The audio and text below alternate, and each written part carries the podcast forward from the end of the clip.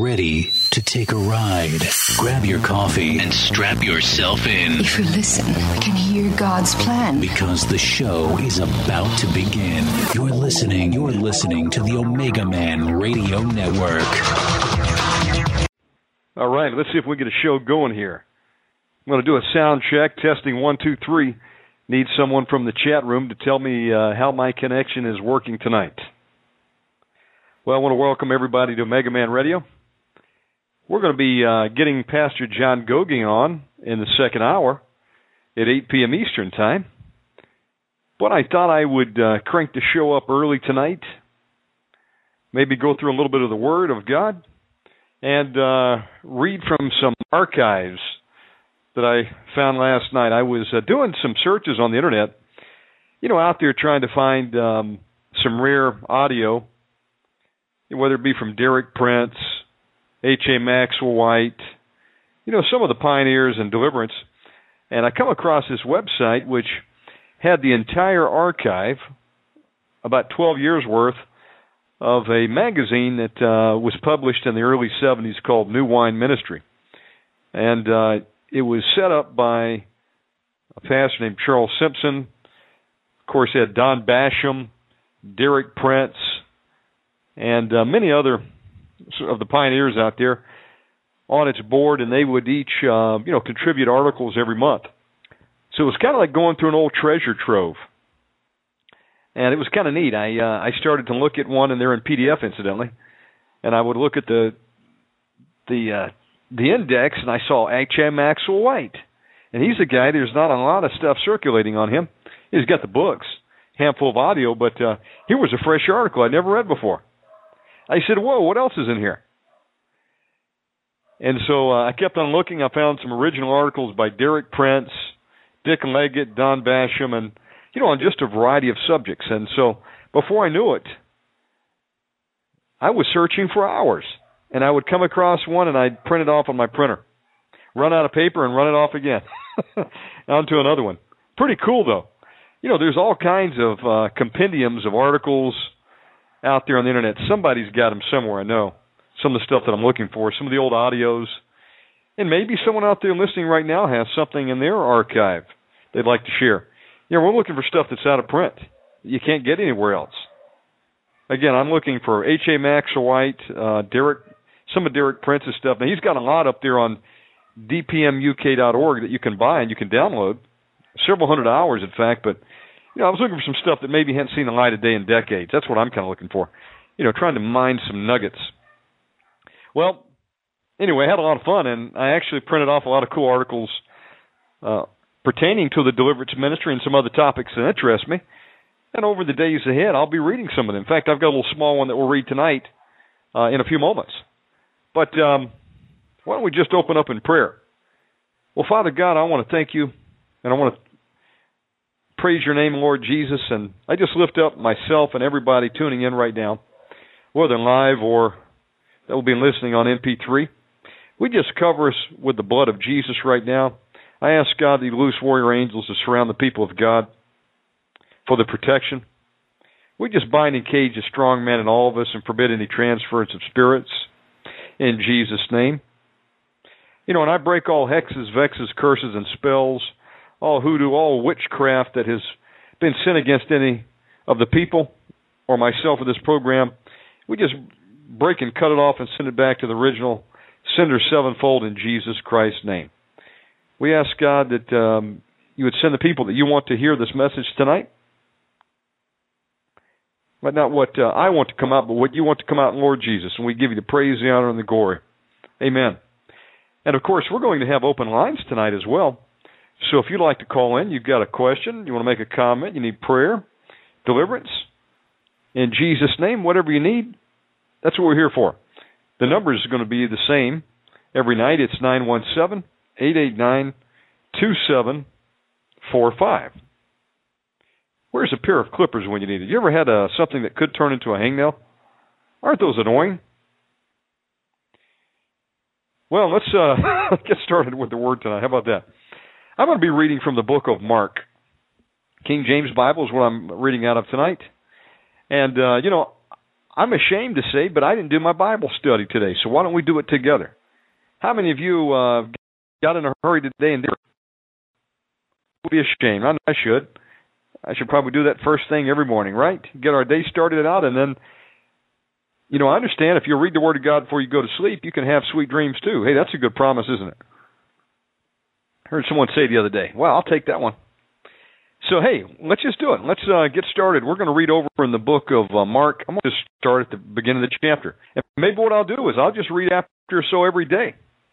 So if this is the only time you uh, to hear the Word of God, you can go through the Word of God about that. Let's get started. You got your sword. Pull them out. I'm going to be reading from uh, Mark chapter 1. In the beginning of the gospel of Jesus Christ, the Son of God as it is written the prophets, Behold, I send my messenger before thy face, which shall prepare thy way before thee. The voice of one crying in the wilderness, Prepare ye the way of the Lord, make his path straight. John did baptize in the wilderness and preached the baptism of repentance for the remission of sins. And there went out unto him all the land of Judea, and they of Jerusalem, and were all baptized of him in the river of Jordan, confessing their sins. And John was clothed with camel's hair, and with a girdle of a skin about his loins. And he did eat locust with wild honey. And preached, saying, There cometh one mightier than I after me, the latchet of whose shoes I am not worthy to stoop down and unloose. I indeed have baptized you with water, but he shall baptize you with the Holy Ghost. And it came to pass in those days that Jesus came from Nazareth of Galilee and was baptized of John in Jordan. And straightway, coming up out of the water, he saw the heavens opened, and the Spirit like a dove descending upon him. And there came a voice from heaven saying, Thou art my beloved Son, in whom I am well pleased. And immediately the Spirit driveth him into the wilderness. And he was there in the wilderness forty days, tempted of Satan and was with the wild beast, and the angels ministered unto him. Now, after that John was put in prison, Jesus came into Galilee, preaching the gospel of the kingdom of God, and saying, The time is fulfilled, and the kingdom of God is at hand. Repent ye, and believe the gospel. Now, as he walked by the Sea of Galilee, he saw Simon and Andrew his brother casting a net into the sea, for they were fishers. And Jesus said unto him, Come ye after me, for I will make you to become fishers of men. And straightway they forsook their nets and followed him. And when he had gone a little farther thence, he saw James the son of Zebedee, and John his brother, who also were in the ship mending their nets. And straightway he called them, and they left their father Zebedee in the ship with the hired servants, and went after him. And they went into Capernaum. And straightway on the Sabbath day he entered into the synagogue and taught. And they were astonished at his doctrine, for he taught them as one that had authority, and not as the scribes. And there was in the synagogue a man with an unclean spirit. And he cried out, saying, Let us alone. What have we to do with thee, thou Jesus of Nazareth? Art thou come to destroy us? I know thee, who thou art, the Holy One of God. And Jesus rebuked him, saying, Hold thy peace and come out of him. And when the unclean spirit had torn him and cried with a loud voice, he came out of him. And they were all amazed, insomuch that they questioned among themselves, saying, What thing is this? What new doctrine is this? For with authority commandeth he even the unclean spirits to obey him. And immediately his fame spread abroad throughout all the region round about Galilee. And forthwith, when they were come out of the synagogue, they into the house of Simon and Andrew, James and John. But Simon's wife, mother, is sick of a fever, and they tell him of her. And he came and took her hand and lifted her up, and immediately her, and she met them. When the son did, they brought unto that were diseased, and them that were possessed with devils and all the city was gathered at the door. Many that were sick of diseases cast out many devils and suffered not the devil because knew him. sure here, here you want to pay attention because they why he suffered those speak at the time. And in the morning, while before day, went out and departed into their place and their prayed. And some, and they that were after him. And when they had found him, then all men, and he said unto them, Let us go into the next town. He preach there also. Therefore came I forth. And he preached in their synagogues throughout all Galilee and cast out devils. Wow. There came a leper to him, beseeching him and kneeling down to him and saying unto him, If thou wilt, thou canst make me clean. And he moved with compassion, put forth his hand and touched him, and saith unto him, I will, be thou clean. And as soon as he had spoken, immediately the leprosy departed from him, and he was cleansed. And he straightway, straightly charged him, and forthwith sent him away, and saith unto him, See thou say nothing to any man, but go thy way, show thyself to the priest, and offer for thy cleansing those things which Moses commanded for a testimony unto them. But he went out and began to publish it much, to blaze abroad them so much that Jesus could know openly city was without indebtedness to him from every quarter. Amen. Well, hey, that wasn't that bad, was it? We went through one chapter. Praise God. You know, if you can make it a goal to read at least one chapter a day, you're doing good. If you can read more, praise God.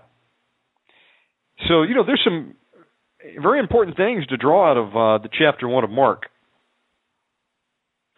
And you know, we have just gotten into the beginning of chapter, and what is Jesus doing? He's out there. He's rebuking unclean spirits. He's casting out spirits of infirmity, the fever. He is uh, setting the captives free, those who have been possessed with devils. Pretty amazing, isn't he? He heals a leper. And all these things that you know we've been called to do. We've been called to cast out demons. We've been called to lay hands on the shall to rebuke fear, fever. And hey, if you run into a leper, we should be able to heal him too, right? Amen. We've got the authority through Jesus Christ, don't we? Well, I wanted to go back to uh, one part that I thought was interesting, and um, Jesus is over casting out this devil. And let's go back and read it again. Mark chapter one, verse thirty-four. And he healed many that were sick of diverse diseases. That means lots of different diseases. Could have been everything. Could have been cancer or diabetes. Who knows? Heart disease. And he cast out many devils and suffered the devils not to speak. And he tells you why. Him.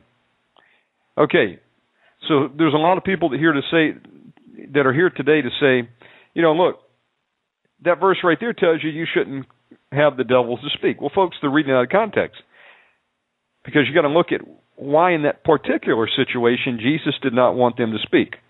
Why? Because they knew him, and he's out there trying to do his work. Okay, he's trying to to preach the gospel. He's trying to do miracles. And if the, the demons are out there screaming, "Son of God, we know who you are," you know what? It wouldn't be long before the uh, Pharisaical leaders, those that uh, were just concerned with keeping their jobs and maintaining control over the church, were sending out their people to arrest him and carry him off to the high priest to be beaten and then ultimately to be crucified. He had a mission to do. And these demons would have liked to have thwarted it if they could and slowed him down. And that's what would have happened in that particular case. They would have ruined it for him. He was trying to go covert and get his job done. He knew he was going to have to uh, be delivered up on the cross, but he had work to do. And so that's why he told them to basically shut their mouth. There's other times where he interrogated him. He asked, you know, what's your name? You know, uh, there is not enough ink in the oceans to write down all the things that Jesus Christ did. That's what the Word of God says. He was busy. My goodness. We're just in the first chapter, and he's healing lepers, he's rebuking unclean spirits, he's casting out devils. Some amazing things going on. He's preaching in the synagogues throughout all Galilee, and he cast out the devils. It's amazing. And some would say that Jesus didn't have the ministry of deliverance. Come on. Well, they're not reading the Bible. Maybe they're reading the Koran. I don't know. Really don't know how they could miss that. So uh, I praise God for the deliverance ministry. And um, hey, I thought, hey, let's get the show started with some word. How about that? Well, let me do another sound check. I have no idea how I'm coming through. I'm dialed in via Skype connection, so why don't I get someone out there to give me a shout? So, as I mentioned, um, I was going through some archives on the internet and I found some interesting articles. Let's now go to an article that I found. It's uh, from March 1975. How many of you out there uh, were born in 1975? Let me see your hands raised. Some of you may have been in diapers back then. I have no idea. I think we've got all kinds of audience here. Maybe some of you had children in diapers back then. Yeah, the Omega Man, he was about uh, six years old back then, if I recall. Let's see, I was born in '69, so '75. Yeah, I guess I would have been uh, about six years old. Wow. Um, we're going to read this article. It's called "Satan's Snare." The Effective Bait of the Supernatural. Now, this is an article, short article by Don Basham and Dick Leggatt. And uh, for those of you who don't know who Don Basham was, he was a good friend, uh, contemporary of Derek Prince. They worked together. And he left behind uh, several books on the deliverance ministry. Don Basham did.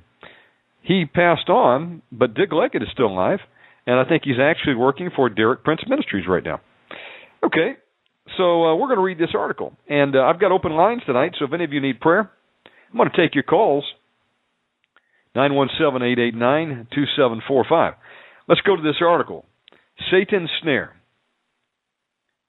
Now remember, this is uh, going on uh, 35 years ago, so take that in consideration. But there's a lot of truth here. Incredible but true. The amazing power of Psychastra Psychastra places mighty forces at your fingertips. See in the dark, become weightless and invisible, influence the weather, look deep into solid ground, control living things with a magic wand, move distant objects without touching them, infinite multiplication of riches, and you can have power and control over people. Wow. You know, these are advertising claims describing a recent book. Are you intrigued by them? I hope not. But tragically, many people, even some Christians, are. Such blatant advertising rides the crest of a flood tide of interest in the supernatural, which is sweeping our country.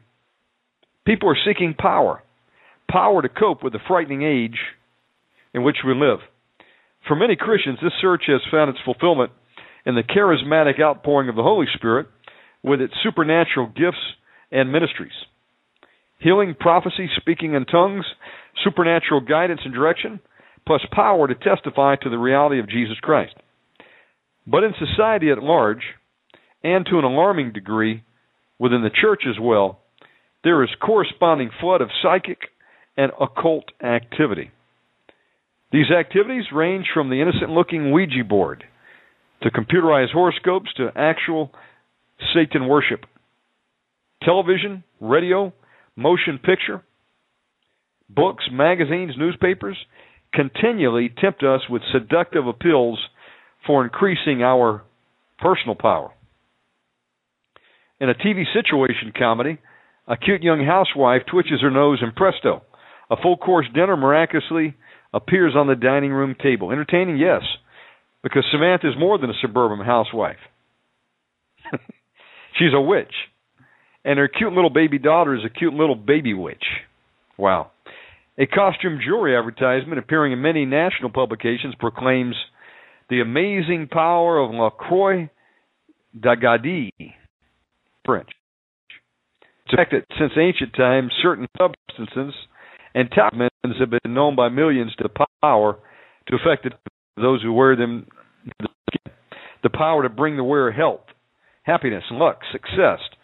Test its power for yourself. Try our 15-day trial. Only 8.98. Well, it probably should be 1995, but anyway, that was 1975. Another book called Power of Psychic Awareness, whose author is a man who knows in his heart the way to realize the perfect life is through the accumulation of wealth. Advocates a uh, advocates a psychic discipline called cosmic attunement. According to the advertisement, cosmic attunement provides gold, silver, precious stones, cash, exotic furs, and awesome power.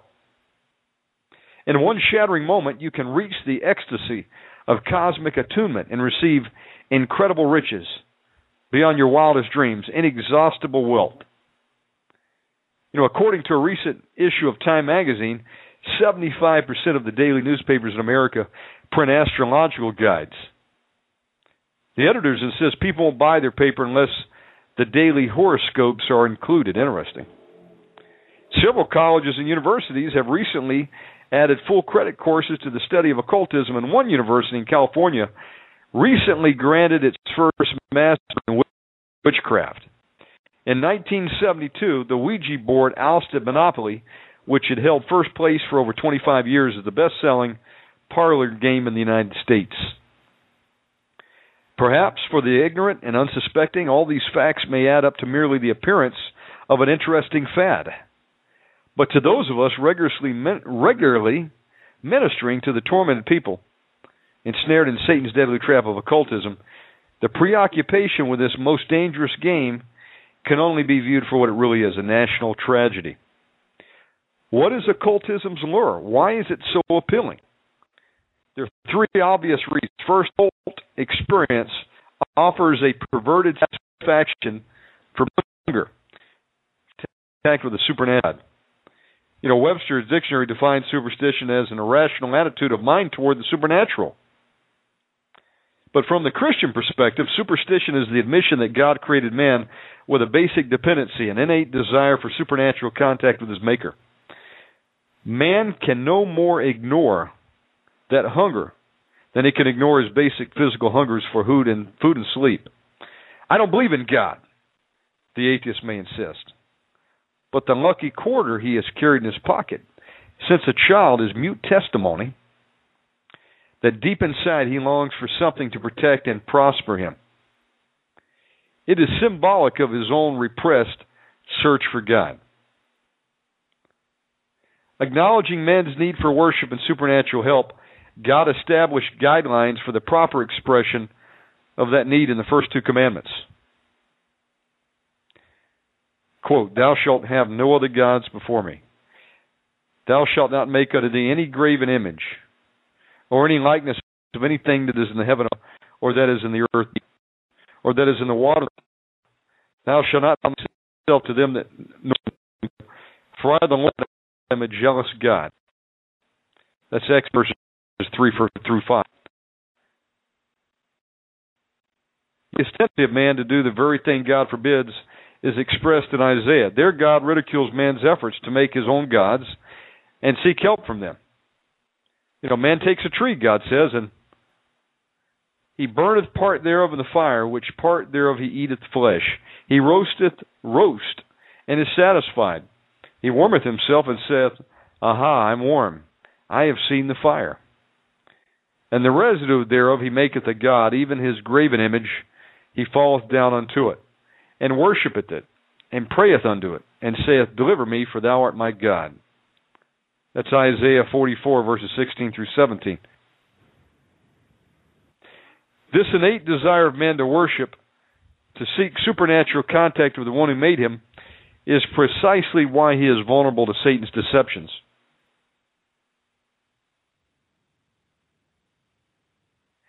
A second reason for occultism, allure for the Avenger for the average churchgoers are yeah, let me repeat that again. Here we go. a second occultism for the average church forms of occultism masquerade under a veneer of pseudo Christian respectability. Many spiritualist mediums claim they are Christian, Jesus, they say, was an advanced medium, a great spiritual master. They claim his power was psychic and that he chose his 12 disciples because of their psychic sensitivity. I'm going to stop right there. And uh, yeah, you know, we've got all kinds of um, problems with bandwidth tonight, so you just might have to imagine for a moment that you're watching old timey TV with nothing but rabbit ears. You have no cable, and you got to tune in that channel. How about that? Again, most uh, cult doctrines claim ties to historic Christianity, quoting or misquoting the scriptures that suit them. Yet examination of their claims reveals a universal rejection of the divinity of Jesus, the efficacy of his shed blood, the cross, and his physical resurrection. Also, many of the secret rituals of occult groups ridicule or blaspheme the Christian sacraments of baptism and the Lord's Supper. Unfortunately, many Christians, because of their lack of biblical knowledge, are unaware of these contradictions and express genuine surprise that scripture, scripture condemns psychic experience. You know, a third reason for the allure of the occult is the truly supernatural phenomena it provides. And the deeper one's involvement, the more spectacular the phenomena. My experiences are really super. The occult participant one, and indeed they are. The works are both real and supernatural. Sometimes, you know, that says if it's supernatural from God, quick, quick route to heart Only graphically ill point. It's taken from an unpublished titled The Curse of Witchcraft, by Reverend Roy Armstutz in Ohio. He studies at Ashland Theological Seminary, and we use it here with his permission. Now, maybe uh, this is going to get interesting.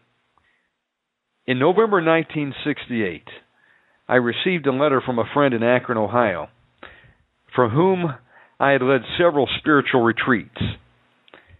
She explained that a grandson of friends near Cleveland was seriously ill with a rare blood disease.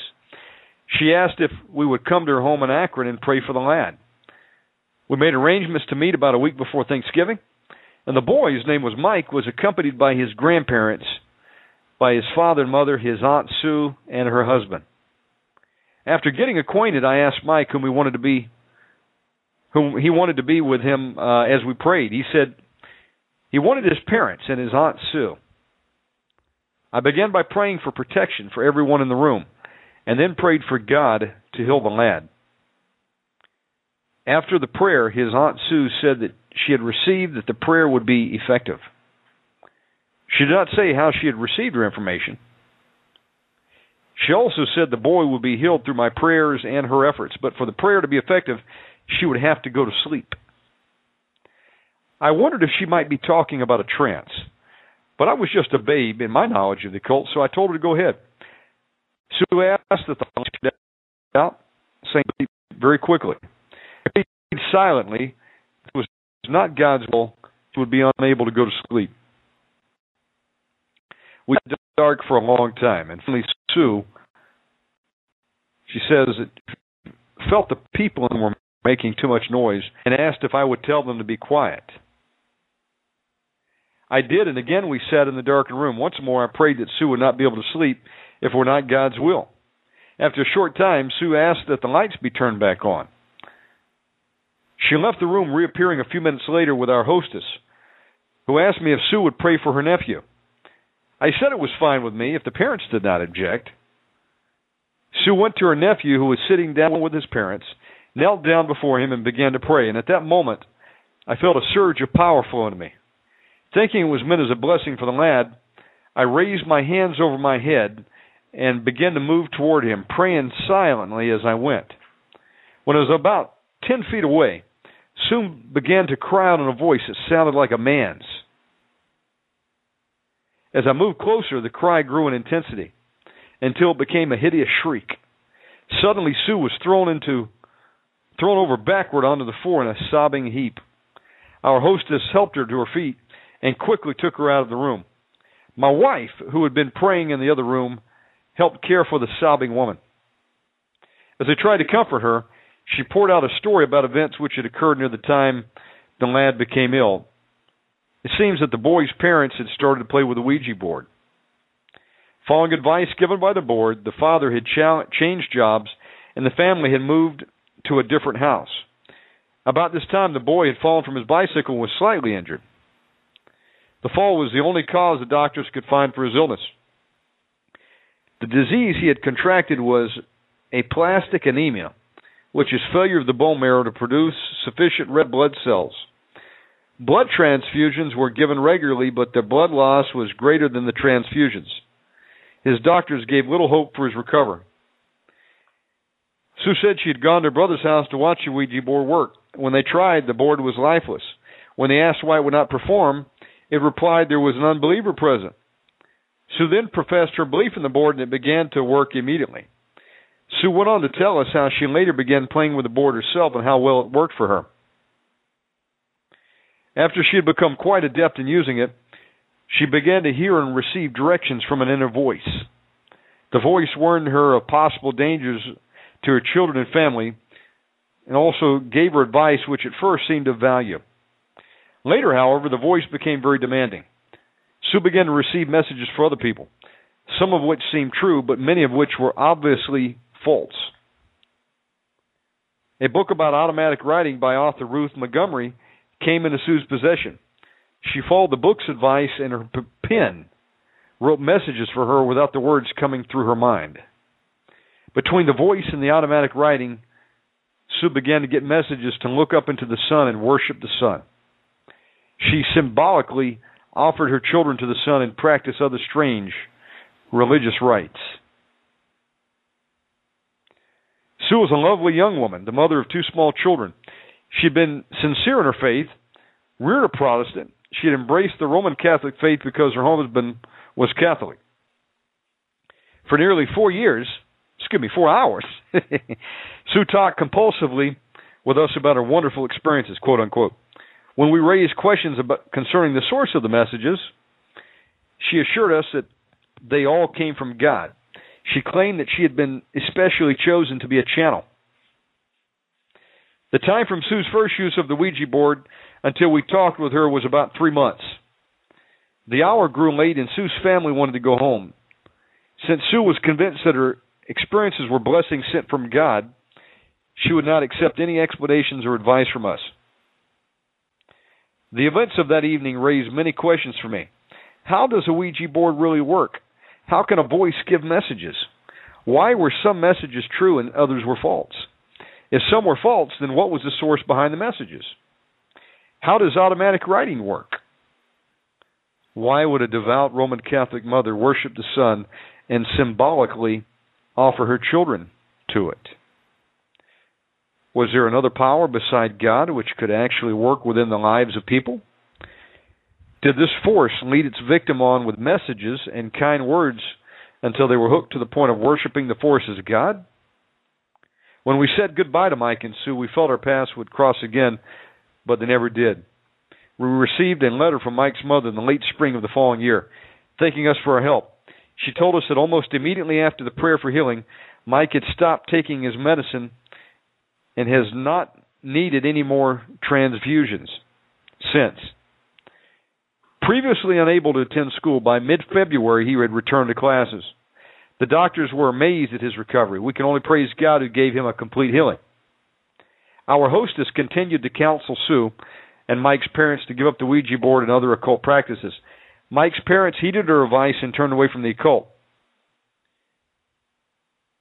Sue made an attempt, but unfortunately never succeeded. Perhaps she was so intrigued that she could not see the dangers, or else her involvement was just simply too deep. Reluctantly, her husband admitted her to a mental institution where she continued to receive the messages. One stated she was no longer to be wife to her husband, as she was especially chosen to be the bride of the archangel Michael. Wow. Finally, realizing she was in deep trouble, she begged the hospital authorities to help her, but apparently they had no solution for her problem. I'll insert there, I'm sure they just kept her on psychotropic drugs.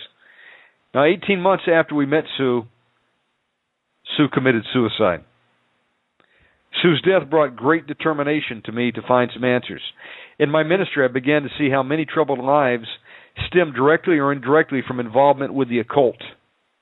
Broken homes, mental depression, and moral degeneration often followed participation in occult practices.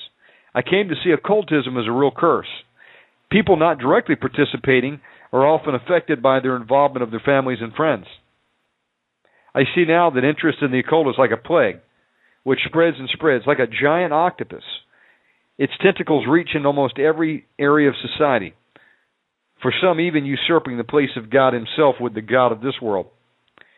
Today, the first commandment, Thou shalt have no other gods before me, has taken on far greater meaning. Sue's death had one positive result. It brought a committed minister of the gospel into a clear awareness of the tragedy which awaits those who are tricked by Satan into playing the most dangerous game. Interesting article. That's uh, from March 1975, New Wine Magazine. Amazing, huh? Folks, it can be just like that. Just like that. You touch the out of some curiosity. Maybe a friend said, Come on, what harm will it do? And the next thing you know, you've got a curse on you that's going to go down to three and four generations. Maybe you haven't even had your first child yet. Yet you've just cursed your, cursed your children, your grandchildren, and your great grandchildren because you disobeyed the word of God, which said you were to have no other gods before me. And many people worship a demon god through witchcraft. Amazing, huh? It's terrible. But what we've got to do is we've got to repent. We've got to ask the Lord Jesus to forgive us. And what we need to do is we've got to renounce witchcraft, any involvement with the Ouija board, tarot cards, fortune tellers, palm reading, water witching, table tipping, um, Reiki.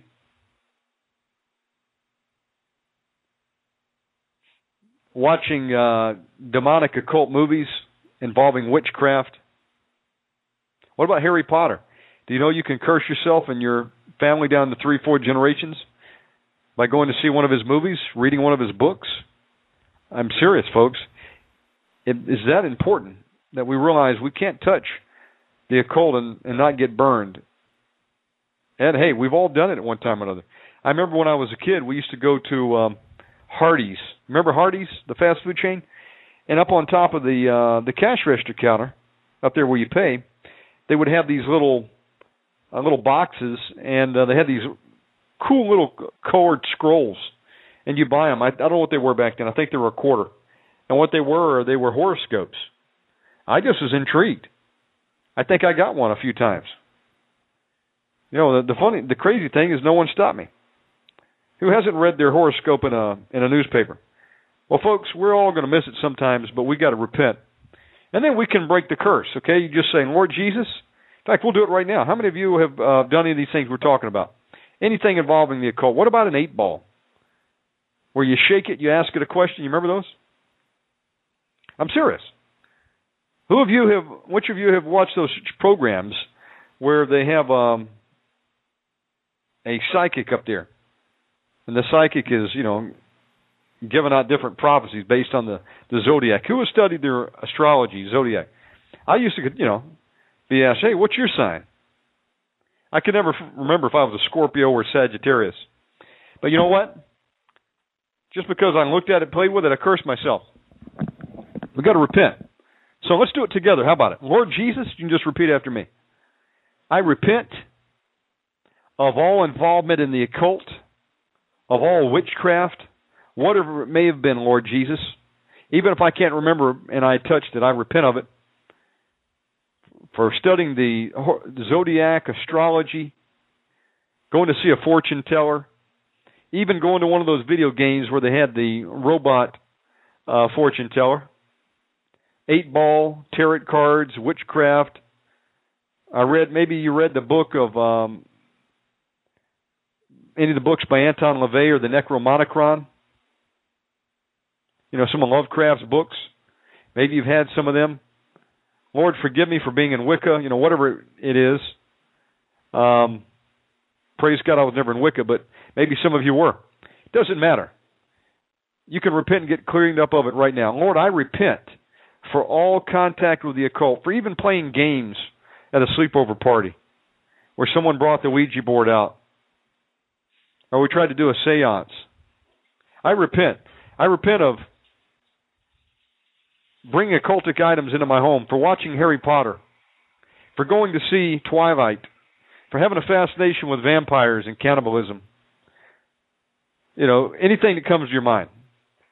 Lord Jesus, I repent. And I ask that you would forgive me, and I break and cut the curse of witchcraft off of myself, off of my descendants that will come down to three and four generations, and I break and cut the curse of witchcraft that may be in my family line on either side of my family, going back to Adam and Eve. I just break and cut it off of us in the name of Jesus Christ, and I remit the sins of my fathers, mothers in the area of witchcraft, Lord Jesus.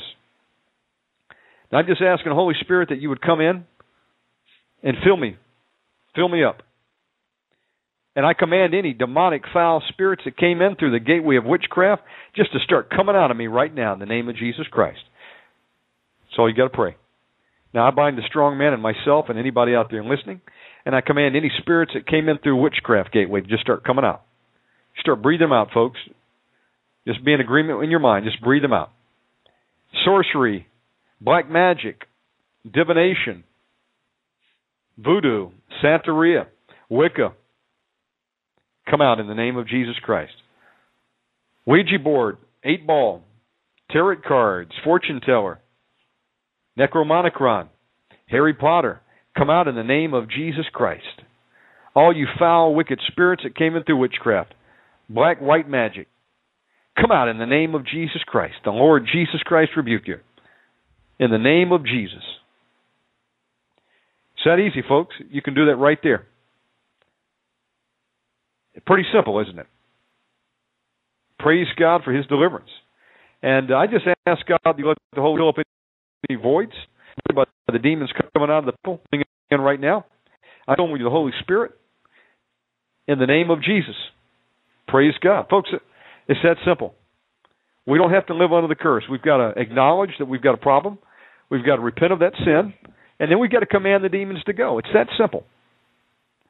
It's not a big deal to admit that you got a demon or that I have a demon. We've all got them at one time or another in our life.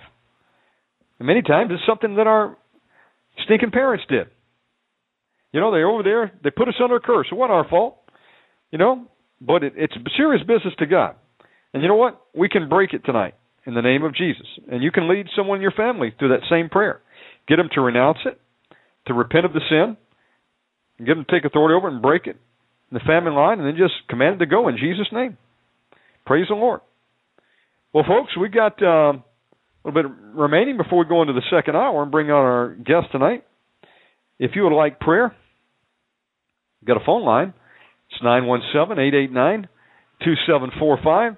We're going to go to uh, just a short break, and we'll be right back. Are you ready to take a ride? Grab your coffee and tune in each night at 8 p.m. Eastern, 5 p.m. Pacific to the Omega Man Radio Network with your host, Shannon Ray Davis. Omega Man Radio is taking enemy territory for Jesus Christ, Yahshua preaching the gospel of the Messiah, and ministering in deliverance and miracle healing. Add some great guest interviews, and you have the recipe for fresh oil for the airwaves. Tune in at OmegaManRadio.com Dial area code 917-889-2745 and press option 1 on your phone. To listen live to Omega Man Radio from your cell phone, dial 917-889-2745. From coast to coast and worldwide on the internet, this is Omega Man Radio with Shannon Davis. All right, we're back, and we've got uh, live open lines. If you need prayer tonight, you got a question, comment, I'd love to hear from you. Again, uh, nine one seven eight eight nine two seven four five. Well, I tried a test tonight. Uh, how was that connection? Could uh, anybody hear me out there? Maybe what I'll have to do is just uh, when I'm going to do an early show, if I've got a message like that, I'll just read it into a microphone and record it in stereo, and then play it, and then you'll hear me clearly. as many of you know, I'm uh, struggling over here to uh, do the programs with a poor internet connection, but we're going to make it by God's grace. Be in prayer with me that we can get a faster, dedicated connection. I may have five people sharing this connection tonight. I just don't know. And you know, some people probably downloading music, Facebook. You know, who knows? And uh, it just degrades the signal. But we're going to make it by God's grace. Praise the Lord God. So we're going to have John Goguen on in the second hour, here in about 10 minutes. And um, we'll be taking your calls tonight if you need prayer. Maybe the connection will get better as the night progresses. Let's just go to uh, a little bit of music. How about that? Amen. And that was uh, Freddie Hayler from his disc Song of Angels, number two. You can get Song of Angels, number one and number two, up on iTunes. That's Freddie Hayler. H A Y L E R. That's just a sound clip that I put together. I would love to have uh, Freddie and his lovely wife on the program, share the testimony, uh, powerful testimony about how the Lord saved him, filled him with the Holy Spirit, and he was given a tenor voice. Just beautiful, beautiful music. Again, uh, Freddie Hayler.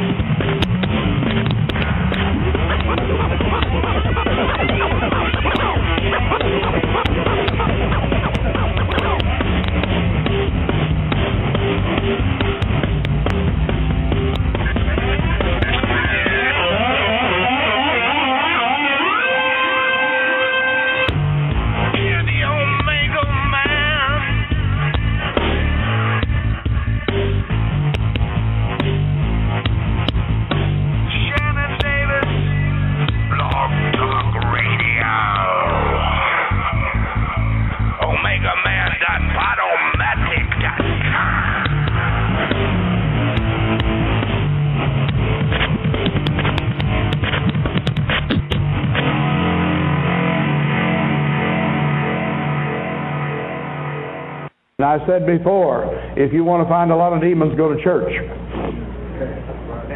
There you can be sure you'll find a bunch. They're roosting all over God's people. They're binding them down. They're choking them off. And somebody has to care because people are bound. And if it isn't the chosen of God, I don't know who's going to care. If it isn't those whom God has called out, if they don't care enough to lay their lives on the line, I don't know who's going to do it. As the sad scripture says, I looked for a man and I found none. God looked for a man, he couldn't find anybody. Everybody was doing their own thing. God is calling a people to war, all out war. A war in which no quarter is given and no quarter is asked. The order of the day remains attack, attack, attack. That's God's marching order. All right, and welcome to Omega Man Radio. This is a live program tonight. Hope you enjoyed that first hour. We read some of the word tonight, and I pulled an archived article called Satan's Snare off of the internet, uh, written by Don Basham back in 1975. Wow. Again, many of you were probably in diapers back then. the Omega Man was only about six years old, but uh, praise God, we're here today. Uh, we're going to have Pastor John Goguen on tonight from Agape Bible Fellowship. You can contact him via agapebible.org. His email is pjservant at AOL.com. And if you're looking for some fine books on deliverance, from Win Worley, the Host of Hell series, videos, CDs, books by Derek Prince, and other greats out there uh, that have really left a a legacy that we can go in there and read and get up to speed real fast in this end time battle against the host of hell. Well, I would tell you to go by and visit his website, call his office, and uh, they can ship you material wherever you're at in the world. Very fast shipment to Canada, incidentally, for those of you listening tonight from Canada. Well, without further ado, let's get uh, Pastor John Goguen on. Brother Goguen, how are you tonight? Brother Shannon, um, I've, I've had better better days. Um, lift me up in prayer, anyone who's, who's out there, because I've been attacked um, with infection and infirmity. So if my voice is a little bit comp- sounds uh, weak, um, I had uh, sent an email earlier to you, uh, kind of turn up the volume for me because I uh, whatever's going around uh, hit me, and the uh, you know the enemy's upset, and all I can say is I'm plowing through, and it's a pleasure to be back on Omega Man Radio, and uh, Brother Shan, I appreciate the plug for the book room. It's uh, very kind of you, sir. Well, you know, Brother John, uh, as my grandmother was fond of saying, you know, if someone needs prayer, you know, there's some that'll say, well, you know, I'll remember you in prayer. But you know what? There's no better time like the present to pray for somebody's request, isn't there? Amen. Why don't we just lift up Brother John right now? Folks, just um, agree with me in prayer for Brother Goguen tonight.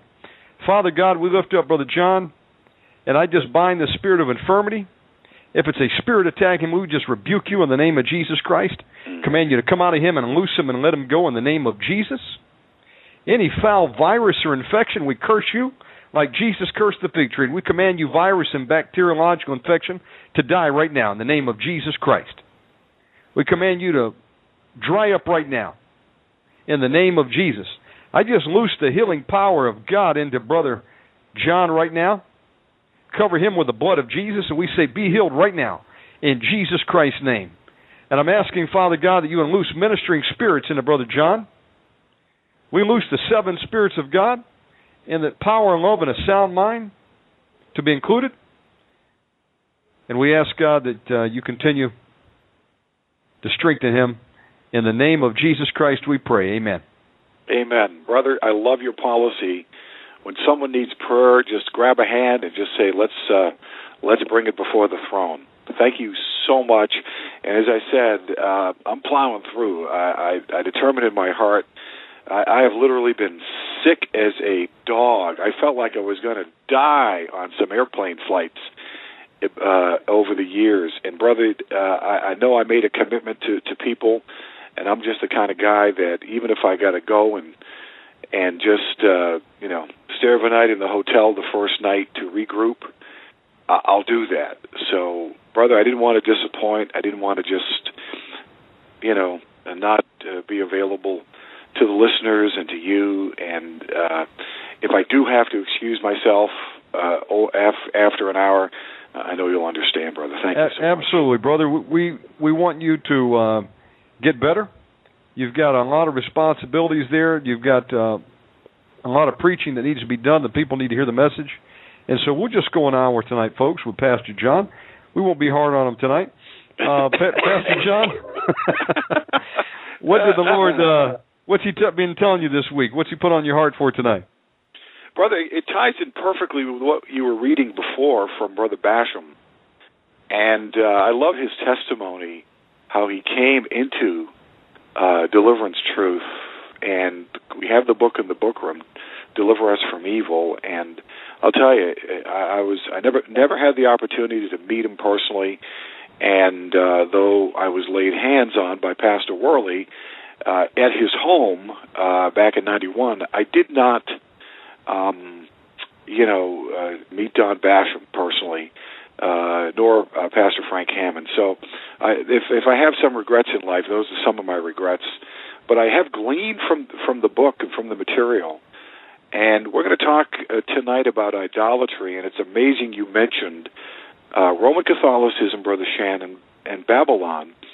Because we have discovered over the years one of the very sinister ways that the demons of Roman Catholicism, and there are untold, uh, you know, hundreds of uh, specific names. Everything from human sacrifice we've cast out. And some of the listeners may be wondering, human sacrifice, what is that all about? Well, they're re sacrificing Jesus Christ on the cross every Mass.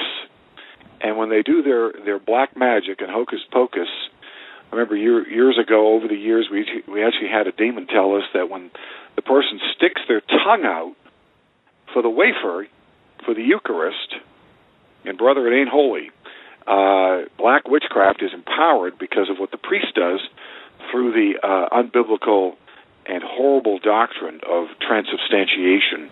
Wow. And uh, so there are a lot of different demons, but we're going to hit the we're going to hit an area tonight, and it has to do with I want to talk on idolatry, and I want to talk on specifically how idolatry is related to uh, Christmas, because we have discovered again over the years that Christmas is like Halloween, like just as wicked as Halloween. Uh, in fact, probably even more so because how deceptive it is. It's it, it has the cloak of religiosity, and as Paul says in Corinthians, you know, he warns us of ministers who transform themselves into an angel of light. So uh, we're going to talk about that tonight, and I really appreciated your sharing in the first hour regarding the danger of Ouija boards and how, uh, again, the enemy is so clever and has uh, so many people uh, deceived. And brother, I don't want to be deceived, and I know the listeners don't want to be deceived.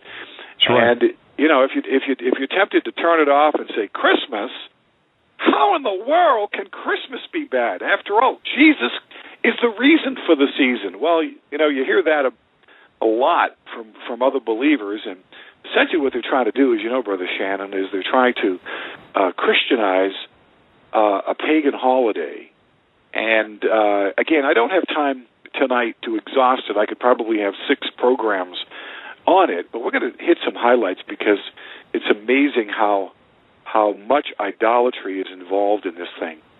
And uh, again, major open door. When anybody over the season, Brother Shannon, and I would encourage you to do the same thing, as well as the listeners, Omega Man Radio listeners, that when someone tells you Merry Christmas, I immediately under. You know, I don't want to embarrass anybody, and I'm not going to make a federal case of it, but I will immediately, under my breath, just break that curse in Jesus' mighty name. Because if you look up the word Christmas, don't believe me, don't believe uh, Brother Shannon, don't don't believe anybody. Just go to your standard dictionary in a in a uh, library in your town and look up the word Christmas, and you'll see Mass of Christ. And it comes from, of course, the Roman Catholic Mass that is um, performed by the Roman Catholic Church. And as soon as you hear that, you should be running as fast as your feet can carry you away. But we're going to get into that. But brother, I got to share a good testimony uh, that Omega Man was involved in and actually helped uh, produce, if if you will. You remember Lisa last Tuesday? Uh, how she was sharing regarding her own problems and particularly the problems of her of her 14 year old daughter. Yes, sir. And she ended up coming to the Lord over a period of time, and and how uh, she was uh, kind of held her hand, and you held her hand, and as the Holy Spirit was working, she realized that yeah, God can know your heart, but that ain't that that don't mean you're saved. It doesn't mean I'm saved. Uh, God knows our hearts. Jeremiah 17:9 says that the heart, our hearts, my heart, is deceitful above all things and desperately wicked. Who can understand it? Who can comprehend it? So that's what God thinks of our hearts. Uh, without Christ coming in and changing our hearts, without God the Holy Spirit working in our hearts. And you know, brother, she called me. She says, "I'm desperate. I need help. Can you help me? I'm willing to travel six hours away." I said, Well, I know we're three hours north of Cleveland here in western New York State. And I said, because um, I've traveled through many, many times through Cleveland over the years. And I said, How far are you from Cleveland? She says, Two hours or less. And I said, Great. Come on up. We'll be ready for you. We'll be praying you in. And she came on, on Sunday, and can you believe that she got some tremendous freedom? Praise God. Sunday. Yes. And, bro- and brother, we were fasting on Sunday. You know, we fast praise the Lord, Agape Bible Church uh, fasts as the Holy Spirit put it on my heart many, many years ago to strengthen our ministry and to strengthen what God is doing. And I'll tell you, when we fast on Saturdays and or Sundays, there is a power in the service that ain't there when we're not fasting. So I'd encourage the brethren to, to, to fast. And brother Shannon, I know you fast uh, regularly, so it's a tremendous spiritual exercise. But we were fasting on Sunday. In fact, uh, we put them back to back Saturday and Sunday because uh, of uh, my meetings in Richmond, Virginia next weekend, the weekend of the uh, 25th of February. And we ended up, uh, as I said, fasting both days, and then we we uh, had a had a love feast afterwards where we broke our fast after the last person was prayed for, and which was around four o'clock ish. And I'll tell you, she was so excited and so elated and I told her at the dinner table, I said, I said, Lisa, your face, your face countenance has changed. And I was, again, so appreciative because really it happened through Omega Man. Praise God.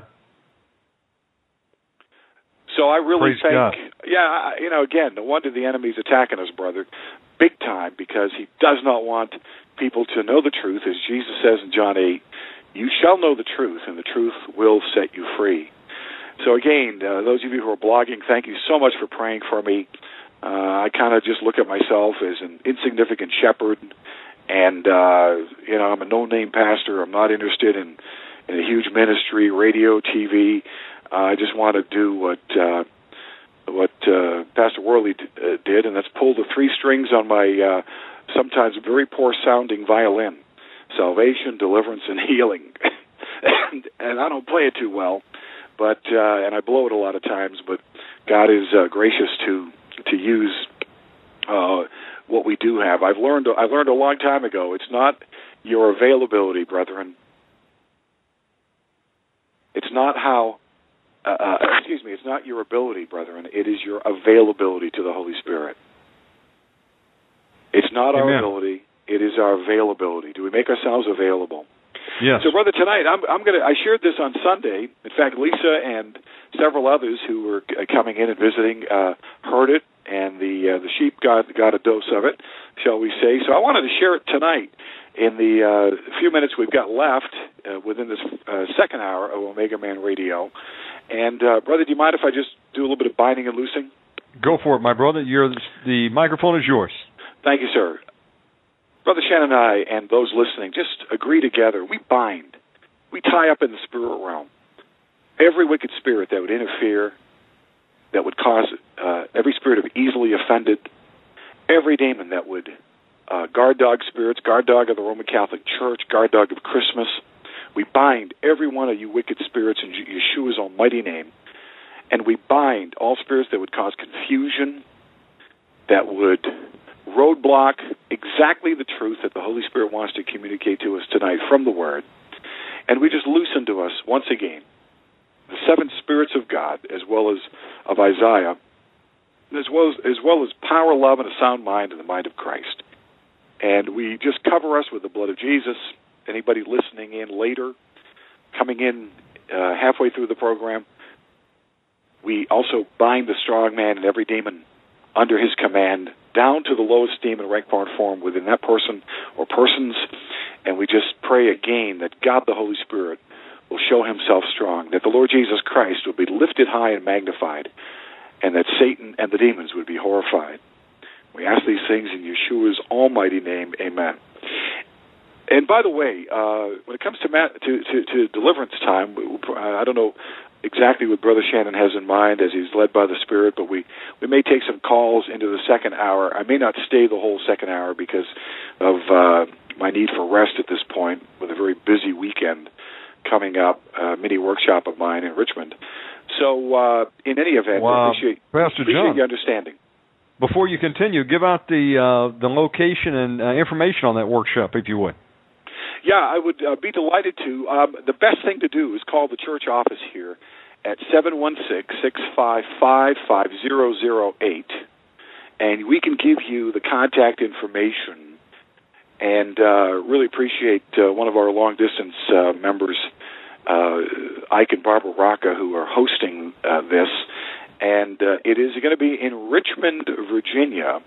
And as I said, we can give you their uh, specific information. If you call in the church office, we'd love to talk to you, and we don't want to uh, just uh, give out information over the air and kind of just leave it uh, open ended. We, we'd, we'd love to meet you. We'd love to talk to you if you have any questions. So if you have friends, if you have enemies down there that you want to uh, see get freed, uh, maybe saved, uh, healed, and delivered, we'd love to would love to meet them. And I'll be having uh, I call it a mini workshop because it's not a full blown workshop. We don't do Saturday night mass deliverance, and we don't uh, do uh, Sunday all day. So uh, it's a mini workshop. It's Friday night and uh, Saturday afternoon into the late afternoon, and then we stop. So uh, if you have things to do later in the weekend, or if you have your own church, you can uh, feel free to go to that. But uh, just call or email uh, my wife, uh, K A P A G O, capago123 at AOL dot com, and she'll be glad to send you the information and uh, give you the specifics. Thank you, Brother Shannon. Well, let's get into the Word tonight because, um, you know, I mentioned on Sunday because I was doing some review in this whole area of Christmas, and the reason I'm doing a mini series on why not Christmas, you know, why not Christmas? What's the problem with Christmas?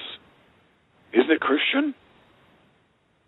Is because I really wanted to have something that people could sit down and listen to and glean from and open their Bibles and be able to conclude rationally and biblically as to why Christmas is far from a Christian uh, holiday. In fact, it's a very uh, unholy day. And uh, the the text, uh, many of you know it already, is Jeremiah chapter 10. That's one of the first texts I'd like to go to. Jeremiah chapter 10. Because in Jeremiah 10, we're introduced to a very, very important phrase. And uh, it is Jeremiah chapter 10 and verse 2. This is the Word of God.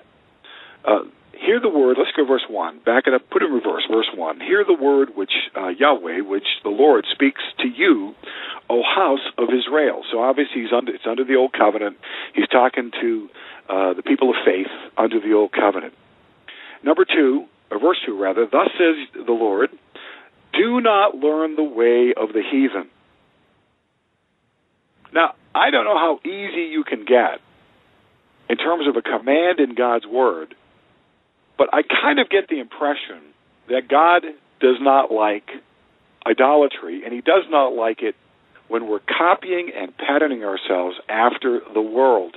In fact, if, in fact, if you want to write down a, a comparative verse, I usually in my notes just put CF, C further, kind of an abbreviation, CF period, 1 John 2, 15, 16, and 17, where God commands through the Apostle John in his first epistle, his first letter, do not love the world. And the Greek is actually even more specific. Uh, it assumes that they were having a problem with loving the world, as we do today. And it literally says, stop loving the world. Stop loving the world and the things in the world. For if anyone loves the world, the love of the Father is not in them. For all that is in the world, the lust of the flesh, the lust of the eyes, and the pride of life, is not from the Father, but is of the world.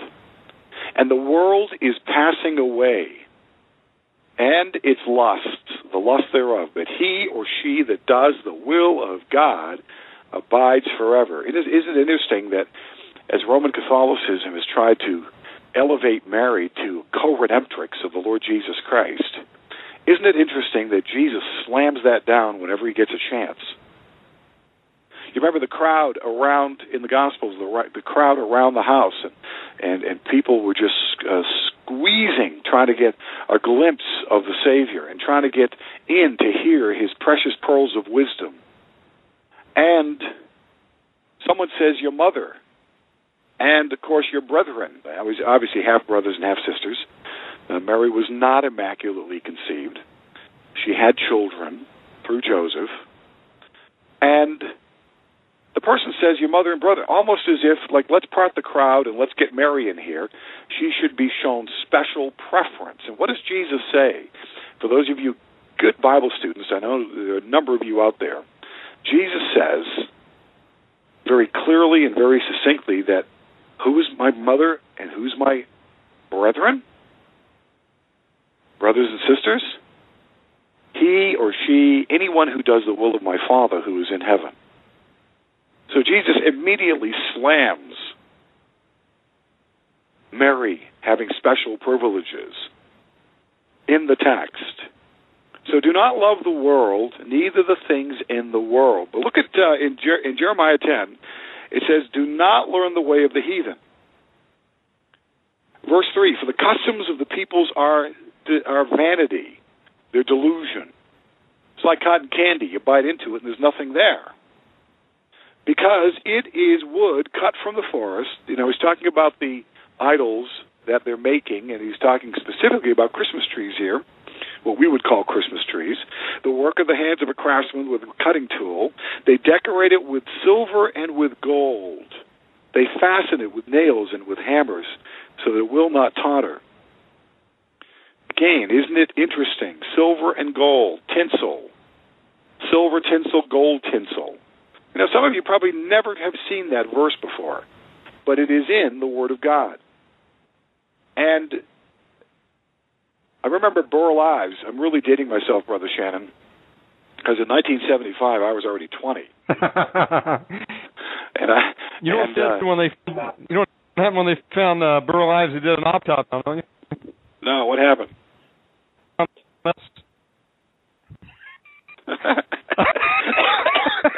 I figured that guy. that uh, that was priceless. I, that I don't was know. priceless. I don't do a, a backup, a rewind on that one. Give it to you. I'll tell you, that was priceless. But Burl Ives used to sing. If if anybody remembers the song "Silver and Gold, Silver and Gold," he was talking about the Christmas tree. And we even sing a song, "Oh Christmas tree, oh Christmas tree, how beautiful are thy branches." Now, what are you singing? Why in the world did didn't anyone ever question what am I doing singing to a tree? But you know, we all follow the ways of the world, and we all end up in trouble because we are ignorant of the things of God's Word, and that's what I'm here to do tonight.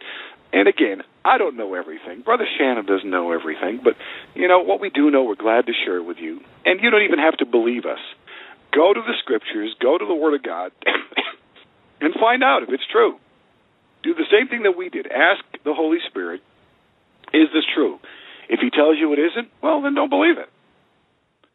I'm comfortable in the fact that I know he'll tell you, yes, it is true, because it is in the Word of God. Do not learn the way of the heathen.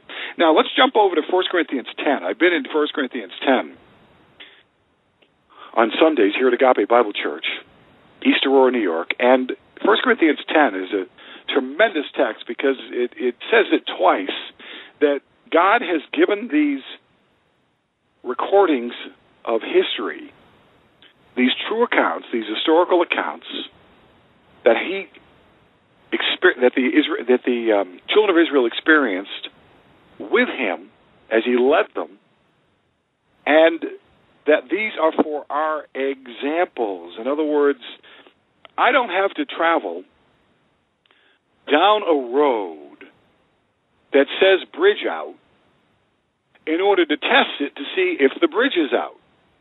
I can believe the sign, and I can also believe the guy who's coming back who whose car ended up in the water. I don't have to make the same mistake. What are we doing when we when that happens?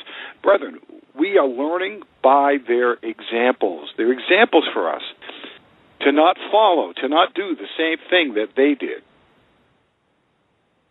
And in this particular case, of course, going down past uh, uh, you know a bridge that's out.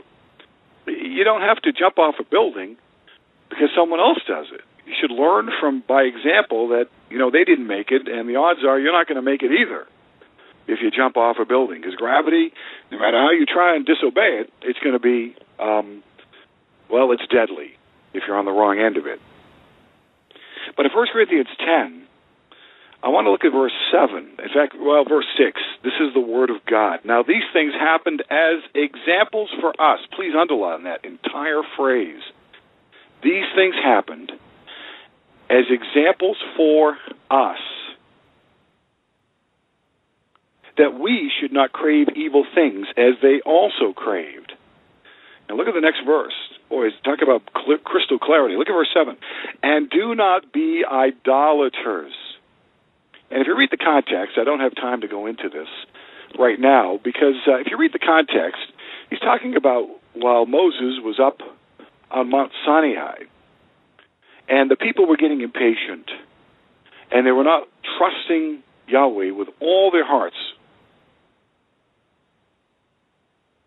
The demons were working majorly behind the scenes, saying maybe he's dead, maybe Moses ticked God off, and God had to kill him. Maybe he he fell off the mountain. Whatever they thought, well, we're going to take matters in our own hands. And, and brethren, whenever you start taking matters in your own hands, and whenever I do it, I'm in trouble because we're running by the arm of the flesh. The arm of the flesh, which is a dangerous thing to be running your life by. But in 1 Corinthians chapter 10, do not be idolaters as some of them were. And you remember the story, you know, Aaron calls for their gold and he says, I'll melt it down and form it into a bull because they were familiar with the bull god in Egypt, which was worshipped by the Egyptians. Isn't it interesting how Egypt again is all over the news these days? And this bull they called Yahweh. That is, they called the God of Israel, or they called this bull the God of Israel. People, that is a dangerous thing to do because it is blasphemy, and it is um, it is totally mockery, total mockery of who and what God is. You know, God is. Uh, I think when we finally see Him, Brother Shannon, He is so beautiful. He is absolutely the most beautiful thing you'll ever. And I don't want to say thing because uh, you know, obviously, is being. I should say being to be technical and accurate. He's the most beautiful being we'll ever. And boy, how the devil and his demons have conned us into thinking that God's nothing but a killjoy. You know, when Jesus was down on earth, I think he was one of the funnest persons to be around and I think he was fun to be around. I think he had a wonderful sense of humor, and I think he even splashed the disciples in Galilee on the Sea of Galilee, and uh, played with them in a sense. Can you imagine playing with deity? Playing with the perfect mix of hum- of uh, humanity and deity together. Deity as God the Son, humanity as the very Son of the living God. Can you imagine? So uh, back to the text, do not be idolaters. And he talks about sitting down to play, and of course, as they're worshiping these demons, these spirits of lust and all kinds of sexual spirits are are uh, empowering them and are having uh, when you, you know, when you worship demons, you end up empowering these demons, and they get you into all kinds of other sin you know, it's like one sin never comes alone. It always comes with another sin, which begets another sin, which begets another sin, which begets another sin. So here they are in the wilderness at the foot of Mount Sinai. And God ends up striking. Look at verse 8 23,000 of them died in one day. Could you imagine walking into a stadium that fits uh, 60,000 people, let's say 80,000 people, and a quarter of them are dead. And you have to you have to lug the, the corpses out. 23,000 in one day. People, we lost less than 3,000 at the World Trade Center. Can you imagine what that was like? But I'll tell you, God hates idolatry. Now, jump it up to verse, um, put it on fast forward and go to verse 19 and verse 20. Look what it says.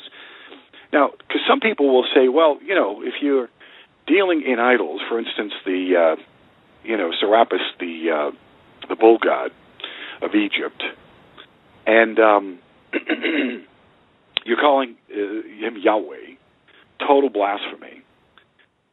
That it's just it's just a piece of gold that's been formed, sadly by Aaron, and the thing itself is only a piece of gold. It's only a thing. It's dead, in a sense. But what I want to point out to you in verse 19, uh, Paul says, Well, what do I mean then? That a thing sacrificed to idols is anything?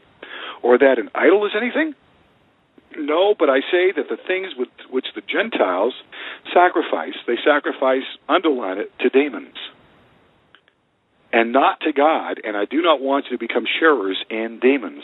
So obviously, when something is false and when there is idolatry, and that, of course, is anything opposite of the true and the living God, the God and Father of our Lord Jesus Christ, God the Son, the Lord Jesus Christ, God the Holy Spirit, three persons, co equal, co eternal, in one being, anything short of the Lord God is idolatry. And, you know, Christians have a tough time with that because they say, well, you know, I'm not really bowing down to anything in my house. Pastor John, I don't have any tiki dolls. In fact, I took, you know, your guys' counsel and I threw the dolls away. I don't have any images of stone. I don't have anything that I have given votive offerings too. There's no pieces of fruit or anything. I want you to turn in your Bibles to 1 John 5. And look at the last verse that John the Apostle writes, and he's writing to Christians because if you back it up to verse 13, by the way, this is how you can know you've got eternal life and be certain of it. These things have I written unto you who believe in the name, continually believing, present tense, in the name of the Son of God, that you may know, not hope so, not think, not think, not perhaps or maybe, but you may know. Underline that, please, in your Bible. It's a very important verb. Know that you have eternal life. So you can know that you're saved. So he's written the you know the address on the envelope is Christians. And the last verse, look at the warning he gives: little children, little children. So obviously he's talking about, you know, compared to his age, he was probably in his 80s at this time. He's a mature, special believer, and I say special because you notice that Peter, James, and John go where uh, no other disciples go. Only they are on the Mount of Transfiguration. Only they are in the inner Garden of Gethsemane. Only they are with Jesus when he raises Jairus' daughter. I believe there are other miracles that are not recorded in the Gospels for us where they alone were Peter, James, and John. See, I bounced this off Pastor Worley years ago, and he agreed when I was in his office, and he agreed that Peter, James, and John were kind of a, a triumvirate. That is, they were the three special because uh, uh, disciples because they really were going for broke for the Lord. Now Peter blew it, of course, but he came back. He truly repented. He committed the sin of overconfidence and pride, but he repented and preached a wonderful message, perfectly balancing truth and grace, truth and love, in Acts 2 on the day of Pentecost when the Holy Spirit came and the church began. But here, the last verse little children, guard yourselves from what? From idols. Now, why in the world is he talking to Christians about guarding themselves from idols? Well, again, just like some of you with me, which is perfectly understandable, because everybody tries to candy coat and Christianize the uh, Christmas season, and uh, as I kind of say, you know, you can't have a genuine biblical Christmas season no no more than can you can have a a Christian bong or a Christian alcoholic beverage. Sorry, I'm just telling you that you cannot Christianize something that is that is antichrist, anti God, and full of idolatry and nasty evil spirits. Some of the worst demons I've run into are Mariolatry spirits. And uh, Pastor Worley would say the same thing, as well as others, those of us over the years. Very strong, very proud, very arrogant, like their boss Lucifer, Satan. And they are mean demons, mean spirits, Mariolatry. Of course, all demons are mean, but some really are in a special category all unto themselves, shall we say. Little children, guard yourselves from idols. Again, Pastor John, what are you talking about? I do not have idols in my heart. Let me tell you something I mentioned to the sheep on Sunday. What about cars and transportation? Let's just uh, look at that as an example. You say, well, you never see me outside worshiping my car. How many times have you been on your knees washing it and waxing it? And standing back and saying, wow, the seventh coat of wax, look at how that looks. And you go to the store, you walk out of the store, someone has put a ding in it. Someone has backed up into it. Will you be honest and tell me that you do not have any problems with idolatry of that vehicle? No, I think if you're honest, I think you'd belly up to the bar, so to speak, and admit that, yeah, I think it's become an idol in my mind and in my heart. You know, how do you respond when that happens? Well, sadly, some of the some of the same way I've responded, and um, you know, I've always been blessed with. I, I think my my newest vehicle is 12 years old. Uh, I've never had to. I never purchased a new car. I don't even know what a new car lo- looks like, let alone drive one. And uh, but God's blessed me, and I'm able to do some of my own mechanic work and save money that way, and so forth and so on. But do you know that some people do buy new cars, and there's nothing wrong with a new car. There's nothing wrong with an old car. But do you worship it? Do you idolize it? And that's a great question to ask. What about health and what, let me see if I can isolate some some other area. Do you think that by and large, or even on average, that people tend to worship their health? How many billions of dollars do people spend on vitamins, minerals? And be careful of getting into roots, by the way, because as Frank Hammond said, you know, a lot of these roots are passed over with pendulums before they're sent out. Never have incense because uh, again, most of the, the few people that manufacture this stuff are usually tied into Hinduism, tied into some sort of paganism, and again, do not learn the way of the heathen. Is clear, Jeremiah 10. But look at the doctors, the billions of, of, of doctors. This whole thing that's happening, whole event that's happening up in with the teachers up in up in Wisconsin, you know, it has to do with them paying a little bit more for their health insurance. And it's like it's crazy. And I don't know where you come down on on either side, but what I am saying, and I don't want to get into that, I, mean, I am saying that that you have to be very, very uh, on guard against worshiping your health, against the idea that your health means everything. Because if you turn to Job 2, in fact, let's run over there real quick. Job chapter 2, and look at verses 1 to 7. Job chapter 2, and look with me at verses 1 through 7. And God's talking to Job. So you know when God talks that we need to sit up and listen, especially when he's addressing Job. And um, and it's actually um, the text is uh, Job 2, and look at verse, uh, I don't want to read all the verses. Uh, let's pick it up at verse 3. And Yahweh said to Satan, The Lord said to Satan, Have you considered my servant Job?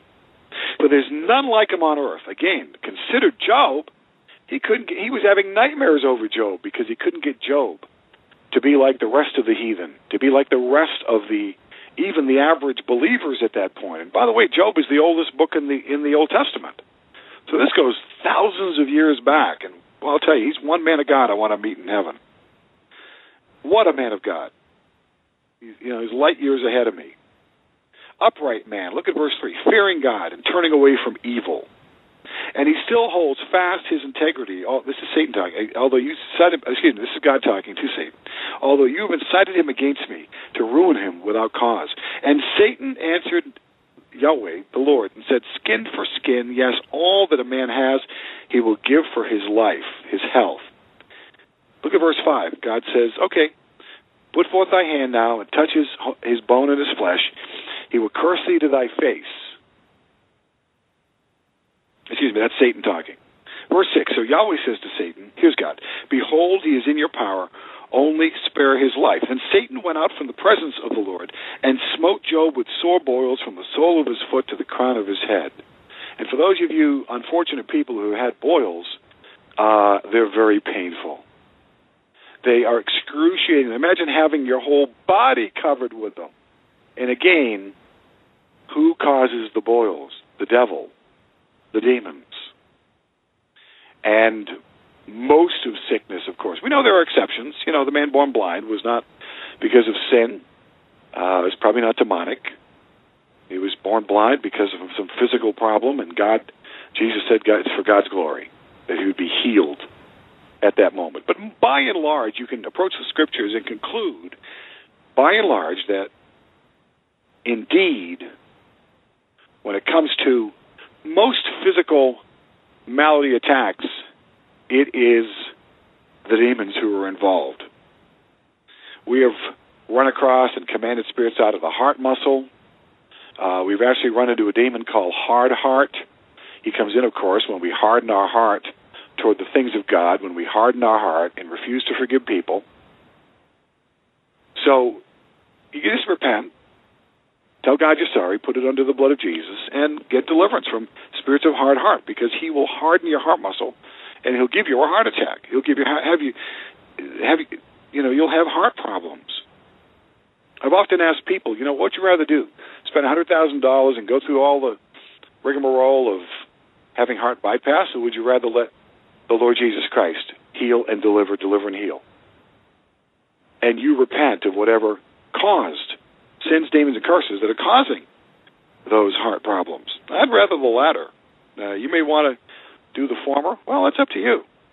You have the freedom to do that. Not me. I'd rather submit myself to prayer, humble myself, and attack these things, and get prayer for healing as well. But a lot of people are guarded when it comes to their health. Turn to Psalm 34 and verse 19. Psalm 34 and verse 19. To some of you, it may be a familiar psalm. Psalm 34 and verse 19. Thanks for being such good listeners. I'm, I'll tell you, I'm, I'm impressed. Psalm 34, and look at verse 19. Many are the afflictions of the righteous, but the Lord delivers him out of them all. People, that's a promise that we can count on. Of course, affliction not only is physical, it not only attacks our, uh, the, you know, the health and idolatry of health, but it also is circumstantial. You know, there are a lot of ways that we can be afflicted afflicted through other people, through our boss at work, through teachers and professors in in public school or in college. A lot of different afflictions can come. We can be afflicted, uh, don't you know it, through having a you know a, a lemon automobile. But uh, God's promise, and this is a tremendous verse, that He delivers them, delivers us out of them all. Turn to Psalm 119 and verse 67 in the few minutes we've got left in this first hour. 119 and verse 67. Psalm 119. By the way, Psalm 119 is the longest chapter in the Bible. And uh, each paragraph is divided by Hebrew letters. And when you read Psalm 119, I, I I was just reading it some part of it this morning. I was waiting for the uh, for the car to finish up, the van to finish up. They were looking at it, and preparation for my trip. And I'm telling you, I was so impressed with how this man loved the Word of God. I just would encourage you to fall in love with Psalm 119. Look at verse 67. He says, Before I was afflicted, I went astray but now I keep thy word. Isn't that amazing that before, you know, God uses afflictions.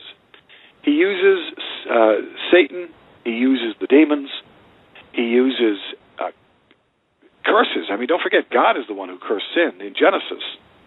And uh, so, thank God we can break these curses in Yeshua's mighty name and because of Calvary.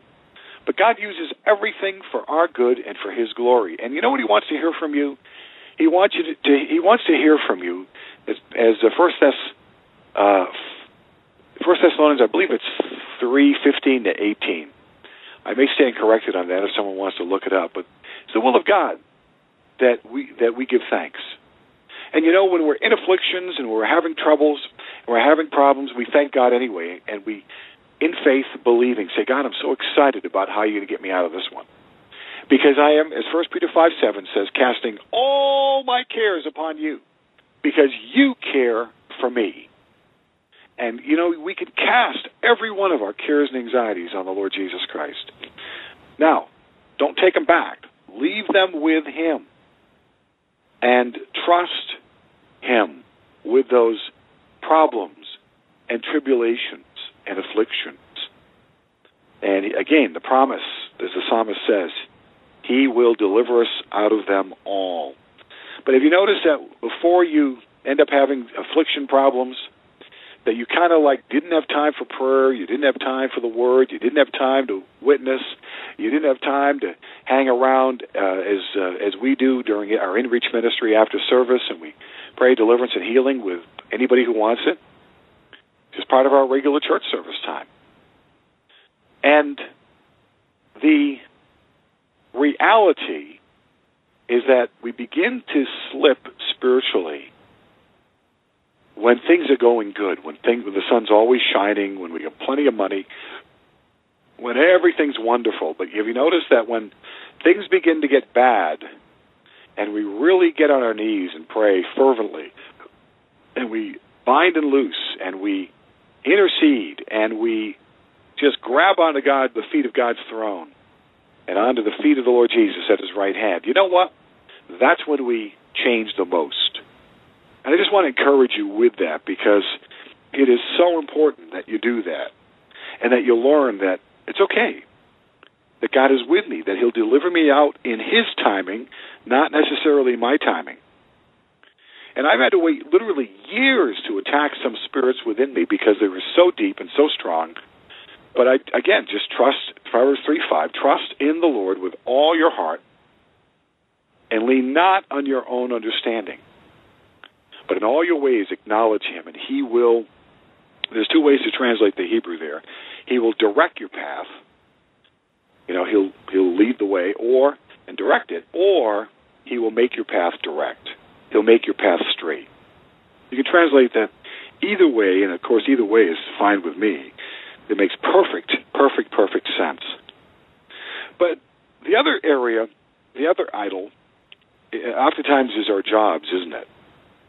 How many times have have uh, you know someone lost their job and all of a sudden they begin to chuck church, they chuck God, they chuck Christianity, they chuck deliverance. They are ready to just turn their backs on all the truth that God has given them and blessed them with over the years. And they end up all because why? Because their idol was their work. And you know, I, I was sharing with the sheep this past Sunday that, you know, you are a Christian lawyer. If you're a lawyer, an attorney, you're a Christian doctor. Not a doctor who happens to be a Christian from time to time. Christ is first. Christian comes first. You're a Christian engineer. You're a Christian homemaker. You're a Christian mother and father. You're a Christian that is, you. Your whole identity is, as Paul says, is in Christ, in Christ, in Christ, in Christ. Oh, never forget that. And uh, when you do, you're in trouble because it takes you out of your perspective, biblical perspective that you need to constantly and continually remind yourself, day by day and moment by moment. You're a Christian first.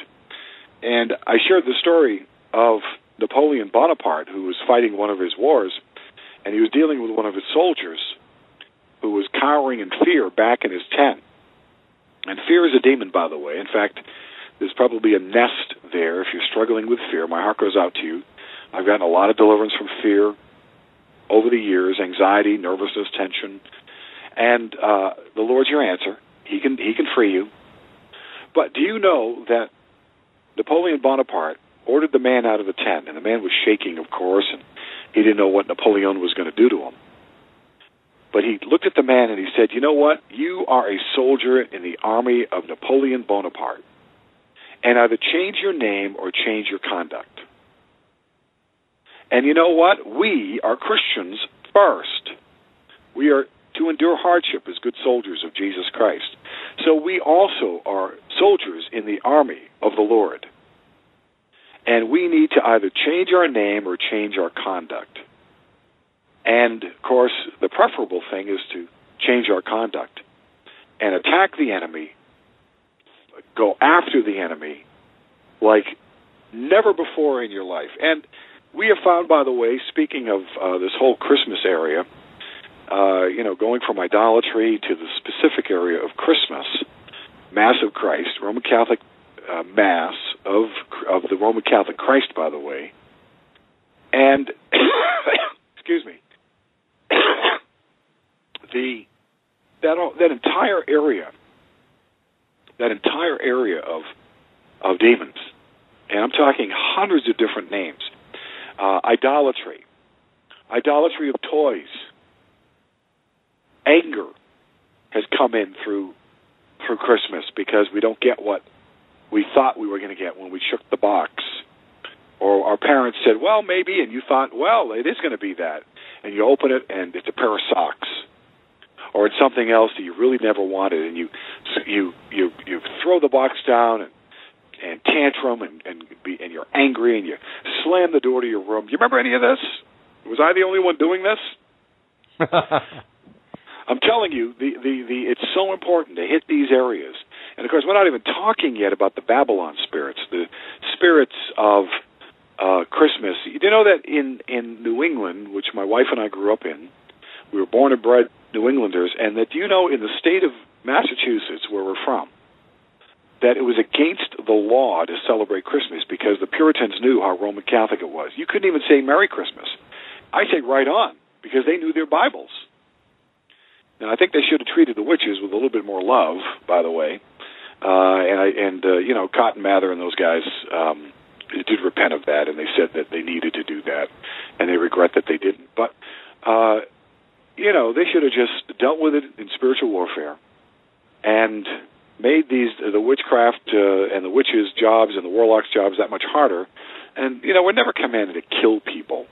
Uh, that is old covenant truth. That's not new covenant truth. But it was against the law, and only until the 1930s, 40s, and 50s when the Irish and the Italians and the um, various uh, heavily Roman Catholic groups began to uh, immigrate into the United States. Germans, they brought their Christmas garbage with them. And that's what I just want to encourage you uh, that understand that the roots of Christmas are demonic, that if you turned Christmas upside down, it would say made in hell. And that all of it is part of what the heathen do. Learn not the ways of the heathen. And I don't have time historically yet. Maybe down the road we'll do this. But we'll be able to get into Saturnalia and the worship of the god Saturn. And uh, one last thing before we closed the first hour, I was telling the uh, the church family, you know, Christmas to me doesn't it never made any sense. And I'm not the sharpest knife in the drawer. But I never could understand Christmas. Why in the world, if it was someone's birthday, was everybody else getting the gifts and not the person who had the birthday?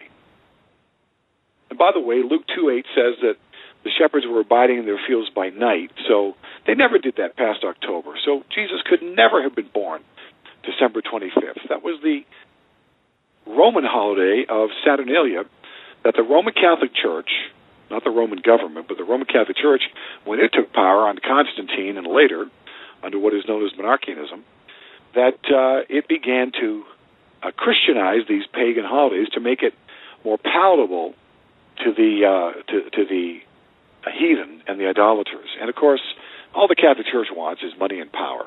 It's it's full of witchcraft control. They control through fear. And I just want to encourage you tonight that if you um, have Christmas stuff in your home. Remember the truths of Deuteronomy 7 to get any cursed object out of your home. And, uh, you know, it may take you gradually some time to, to, to weed out the stuff and throw it away, discard it.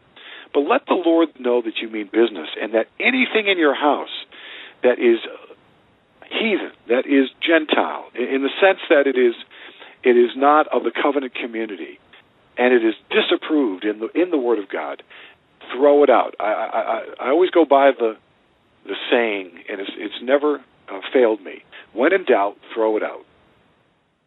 So hit this stuff, and again, you may want to re-listen to this in the archives for, uh, of Omega Man Radio, and you may want to again uh, do some of some of the search and research yourself, and pray, Holy Spirit, show me, because I'm open. Just be open in the sense that you're open to the truth. You know, there are many times I've been wrong, and I've had to had to admit it. I've had to be open and say, you know what, I don't know everything, and I just want what the Word of God is clear on, what the Holy Spirit wants to show me, and what truly is of the Lord Jesus Christ. And I hope and pray that you do the same thing. Brother Shannon, we're through our first hour and uh, probably break time. Amen. Uh, Brother John, would you like to give out your contact information where people can uh, get in touch with you? Yes, sir. Thank you so much. And um, the website is agapebible.org. And uh, the good news, there should be some more messages and mass deliverances up there. Brother Shannon's got some of my D- CDs, and he was kind enough to uh, let me know. He'd be uh, happy to up- upload them for me. And I'm not as good. I don't have as much manual dexterity at computers that he does, so they should be coming up uh, soon, uh, not too far down the road. But you can go to agapebible.org. You can look at an, an older list of uh, some of our books. You can pay through PayPal, and uh, the and again we hope to be able to get some carts on there uh, once I get back from Virginia, and I'll be working with uh, Brother Shannon on that. But you can also contact me with a, and a number of people have, by the way. I just uh, heard from a wonderful brother, Gilead, in Israel, and uh, this brother, a sweet, sweet man, he was uh, on a 40-day fast, and uh, really in fervent prayer for like six hours. He told me a day, and he's he, he I told him I asked him uh, please lift up the Richmond, Virginia meetings, and also our conference, spring conference here at Agape Bible Church, full conference that is going to be happening the weekend of March 25th. So he's uh, he and a number of other people have contacted me at pjservant at aol dot com, PJ Pastor John PJ Servant S E R V A N T at aol dot com, and um, you can also call the church office, especially if you have any questions regarding uh, the Richmond Mini Workshop, Richmond meetings down there in Richmond, Virginia. And that number is 716 area code 655 5008. Praise the Lord. Are you being attacked, tormented, harassed, or hindered? If you answered yes, then it's time to get set free of your demons by the power of Jesus Christ Contact us, and a team of ministers will call you anywhere you live worldwide and cast out the demons in Jesus Christ's name. Send us an email to omegamanradio at yahoo.com and include your name, address, phone number, and Skype address if you have one, and we will phone you inside 72 hours. Spread the word that Jesus Christ sets the captives free. Dial area code 917-889-2745 and press option 1 on your phone. To listen live to Omega Man Radio from your cell phone, dial 917-889-2745. From coast to coast and worldwide on the internet, this is Omega Man Radio with Shannon Davis. All right, and welcome back to Omega Man Radio. That was Freddie Haler from the CD Song of Angels, available up on iTunes. Beautiful music. Freddie Haler. Well, Pastor John, um, I think we'll probably close the program out for tonight. Would you like to close this show down with prayer? Amen. Let's, uh, I, brother. I'm going to be on for about 15, 20 minutes, and then I'm going to I'm going to bow out and let you take over. Okay. So uh, I really appreciate it. I need I need to get some rest, and uh, thank you. I, I you know I rarely do this. I've never done it, in fact. So uh, thank you for your kindness. I really appreciate the listeners who are so good at yes, uh, you know, just going with me and flowing uh, with me, so to speak, and uh, turning to the scriptures and uh, just being such good listeners. I, I I just thank God for each one of them. Amen. Yes, indeed. Uh, tell the listeners again um, about uh, Agape Bible Fellowship and uh, the ministry there. Yeah, basically, we uh, began. Uh, I'm actually a licensed and ordained Southern Baptist minister, and um, when I got into deliverance, the uh, association here in Western New York, uh, they call it the Niagara Frontier. In fact, the association was Niagara uh, Frontier Baptist Association. Uh, they ended up giving me the left boot of disfellowship. Uh, they took everything from our building. Uh, they couldn't get the building because they didn't own it. We were just uh, leasing month to month back uh, many, many years ago. And uh, oh, they Pastor Worley would recount the story during during workshops at Hegewisch. You know, they took the coffee creamer, they took the sugar bowl, they took the clock, they took our chairs. Uh, I think we had the pulpit. They even took the organ eventually, which is fine. And uh, the uh, amazing thing is within within a week, less than a week. Well, by the next service, we had our chairs back on uh, Thursday night service. A uh, church in the area was kind enough, uh, charismatic church, to donate uh, those to us, and uh, thereafter we, uh, you know, just stayed in the full gospel, salvation, deliverance, and healing. And uh, of course, I had met Pastor Worley and uh, as I said earlier, was laid hands on him for the gifts, for the spiritual gifts, and we have been here in East Aurora, New York, brother, for 20. This is our 22nd year, and I've been in the full gospel now. I'm in my 20th year. I calculated Pastor Worley's uh, time, and you know, based upon the testimonies and so forth in the books, and I think uh, before he went home to be with the Lord in '93 uh, December of '93. I think he was in in it for 23 years. So I'm uh, I'm inching up uh, toward that mark, uh, so to speak, and uh, I'm in my 20th year, and uh, I just praise the Lord for the tremendous things that God has uh, delivered me from, healed me from, and uh, again, Agape Bible Church is a sister church of Hegewisch, uh, Pastor Mobley Call Out Assembly, and uh, Pastor Monty Mulkey's group out there in uh, church out in California. We're just sister churches, and we're trying to stay faithful to the full gospel of salvation, deliverance, and healing. As, as, and then I, I add to that, complemented with all the genuine spiritual gifts. And uh, praise the Lord. Amen. And uh, tell people a little bit more about that book room. Uh, what type of uh, books do you have there? And do you have a title called Pigs in the Parlor by Frank Hammond?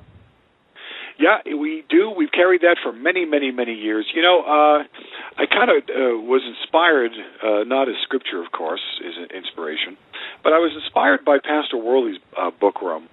And I thought, you know, I need to start collecting some materials, collecting books, and begin to make them available because I know how the enemy attacks, specifically and particularly right after workshops and uh, we're having our spring conference, our workshop. That's uh, this will be our 53rd workshop, so we're past the half century mark now, and we've been doing it. We do three a year.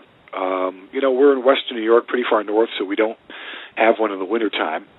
and um, we encourage our guys to you know go out to the men's conference in Chicago, which is just as bad weather-wise, but at least we uh, we've been faithful in that and uh, you encouraging the saints at Hegewisch Sister Church. But we, um, you know, have had these conferences, and you know, when when the enemy really, really, really hits, it's so nice to have something along with the Word of God that you can sink your spiritual teeth into, hold on, and and not let the enemy uh, pull it out of your mouth, so to speak. Uh, so we have a book room. We have Pigs in the Parlor. That's a classic of Frank Hammond's and then we carry uh, really a lot of Frank Hammond stuff, uh, and all of Pastor Worley's materials, booklets, and books that are available, including Sister Charlotte's testimony, which is, which ties in exactly, as you know, Brother Shannon. Have you read Sister Charlotte? Uh, yes, sir. I, I read it, and uh, I actually heard some of the audio testimony. That's a pretty amazing story. It is, isn't it? You know, it's uh, folks. For those of you not heard of Sister Charlotte, it's about a cloistered convent nun that uh, she escaped to tell the story of what goes on behind those doors. Wow. Amen. And um, you know, she came out. I heard and gave the testimony, and then disappeared. How long was she um, traveling around telling that story before nobody found her again? Brother, I want to say it happened uh, during the the uh, late '60s and and uh, early to mid '70s, and of course, Pastor Worley got they got a, got hold of the tapes and he edited, uh, put them in a transcript form, edited, and turned it into a booklet, which I'm so grateful for, because it wow. really really tells you uh, what these cloistered convents are for. I was years ago. I was uh, actually doing some pastoral counseling with someone uh, here in the Buffalo area because this is a heavy, heavy, heavy Babylonian area with tremendous Babylonian strongholds.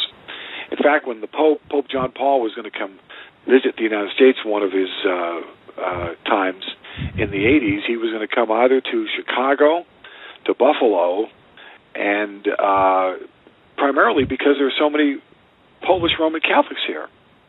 So it is a tremendous stronghold. He ended up, thank God, in in Colorado as he was there deceiving the youth and uh, the Roman Catholic youth. But you know, can you imagine the demonic entourage that precedes him? You know, the president has Secret Service and so forth. Can you imagine the de- the demons that come before he arrives?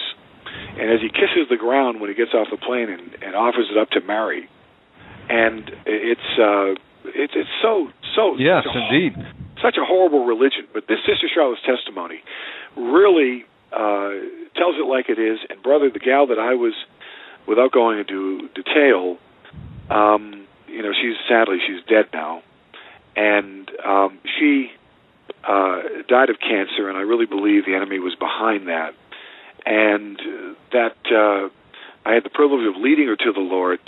But she had made some some some choices that uh, even got deliverance and healing in some areas, but she just would not deal with those you know, with the areas that she really needed to tackle. And you know, brother, there's a reason why God says pursue them until you overtake them. Yes. Otherwise, they're going to turn on you and pursue you. So, again, Sister Amen. Charlotte's testimony we carried in the book room, and we uh, have, uh, as well as uh, most of Derek Prince's stuff, and we have uh, many of uh, many great books there. Oh, tremendous! Casting Tremendous. out demons, they shall expel demons. Yep. Um, War in the Heavens. war, yeah, exactly. Um, Yep. The blessing Blessings or or the curse. Yep. Yes. These are, you know, and anybody uh, who would like a an Agape Bible bookroom list will send it to you free of charge, and I'll even give you one of my uh, uh, free CDs from uh, a radio program I did back up here in '93, June of '93, the year Pastor Worley died. And uh, it's a two-hour program. We took all the advertisements out. We condensed it to 90 minutes, and it is blessed. I even had years ago. I had brother Shannon. I had a a Filipino guy tell me that they were playing that every Saturday on a on a Christian radio station, AM station in the Philippines.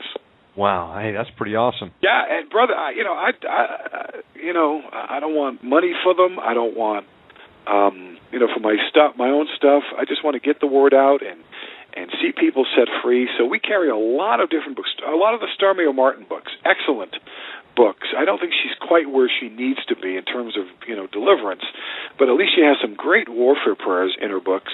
Power of a praying parent, power of praying uh, uh, parent adult, of adult children, uh, power of a praying husband, power of a praying wife, and many of the other books.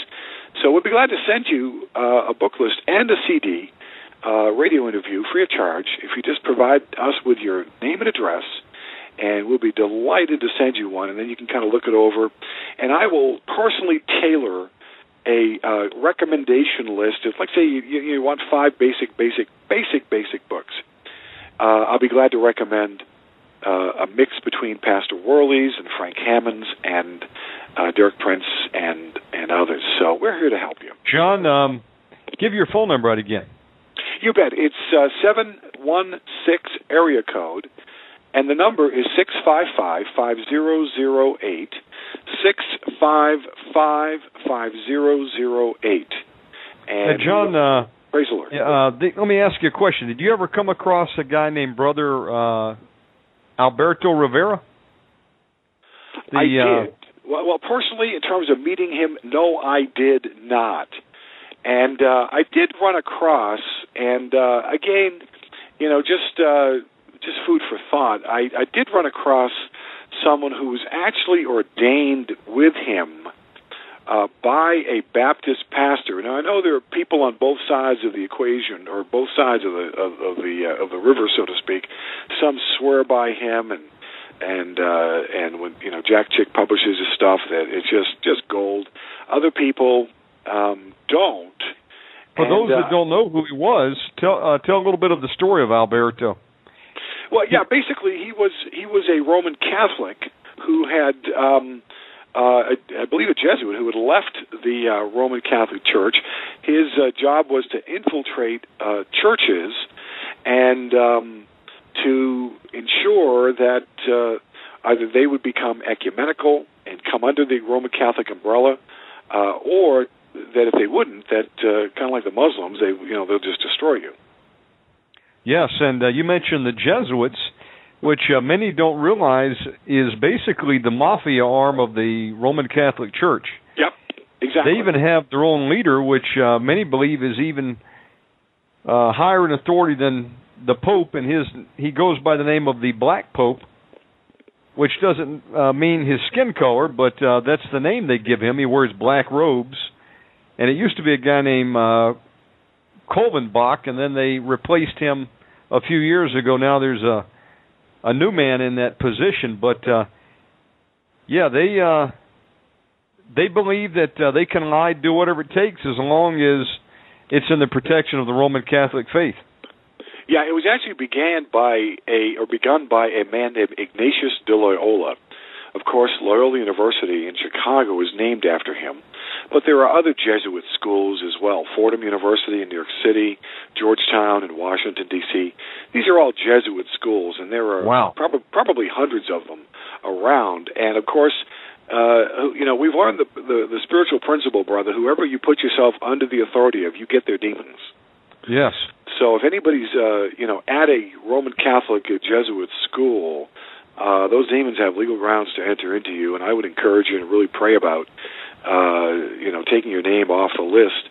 And uh, we've even encouraged people who've uh, left the Catholic Church to write a form letter to their local uh, diocese and uh, to uh, ask that they be expunged from the list, kind of like we recommend with Masons, Knights of Columbus, and other uh, other groups as well. Because believe me, you want nothing to do with the occult that's involved in these um, deadly uh, religions and isms.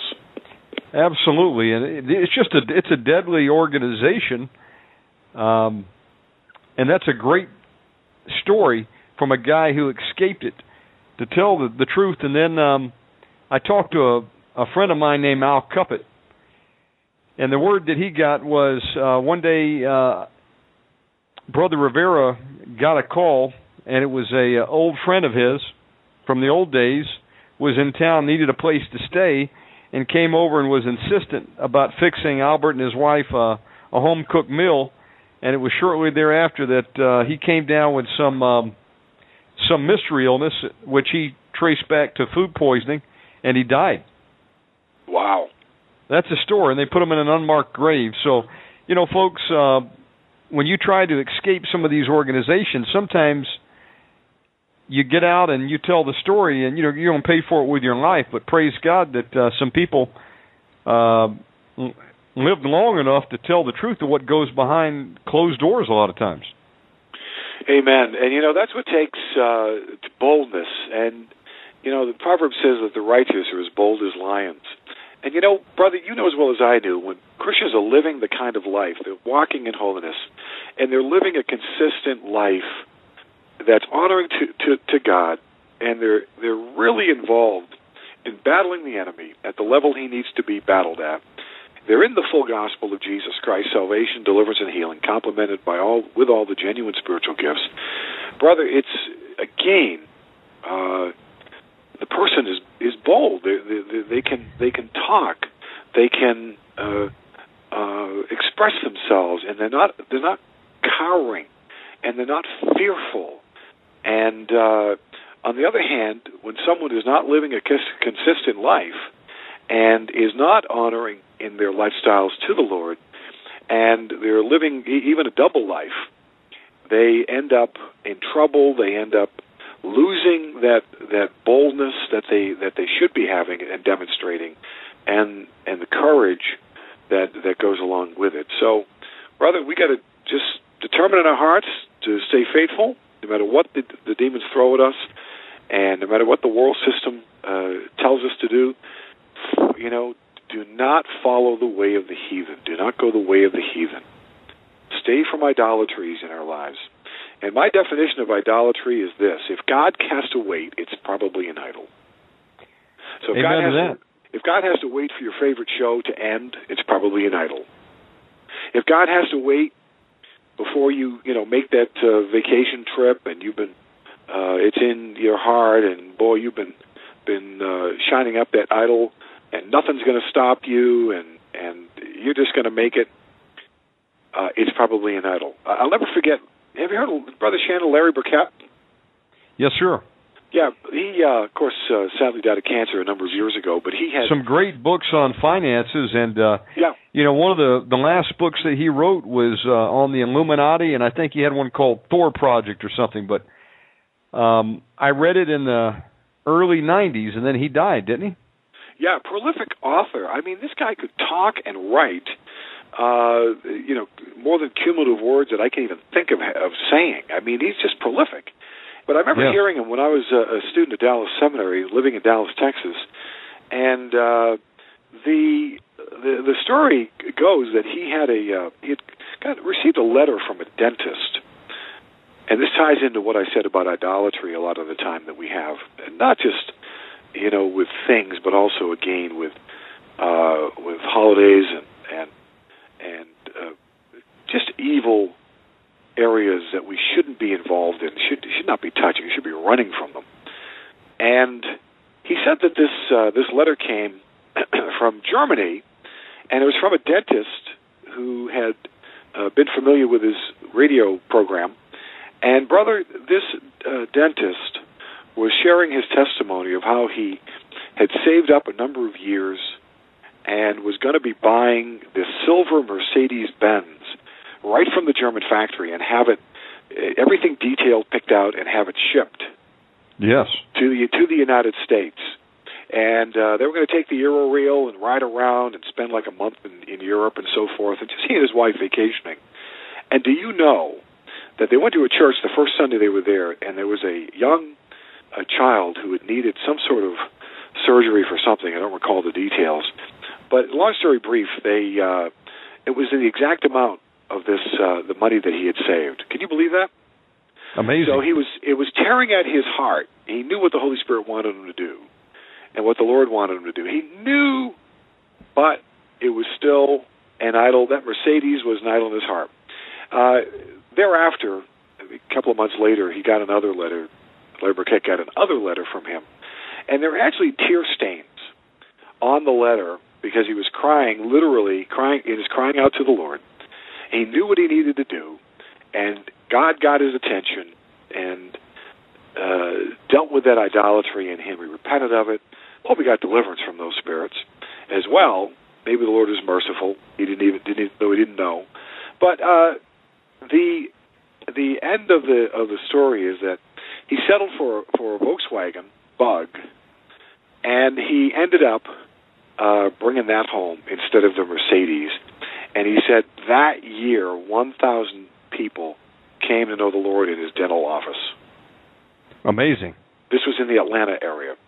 So, brother, Yes. I, I am so encouraged. I was so encouraged, and I was jumping, having a, having a hallelujah fit in my car down to Texas when I heard that. And um, I'll tell you, I, I was I was absolutely elated because here's a guy who, uh, you know, saved up. He had he had set this amount, and in his mind and heart, and what happens? You know, God's got to crash.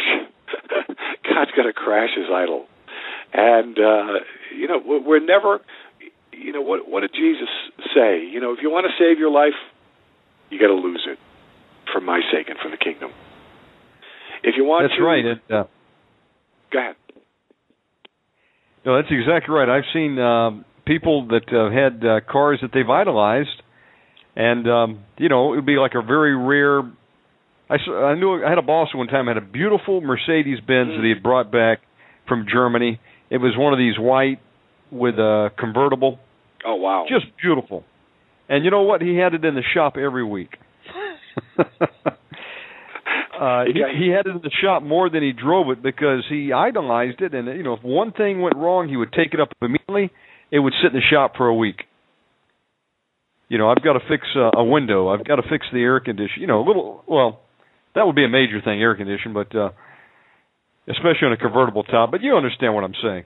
Um, he idolized it to the point that, uh, yeah, I mean, it, it consumed him, and it consumed his money too.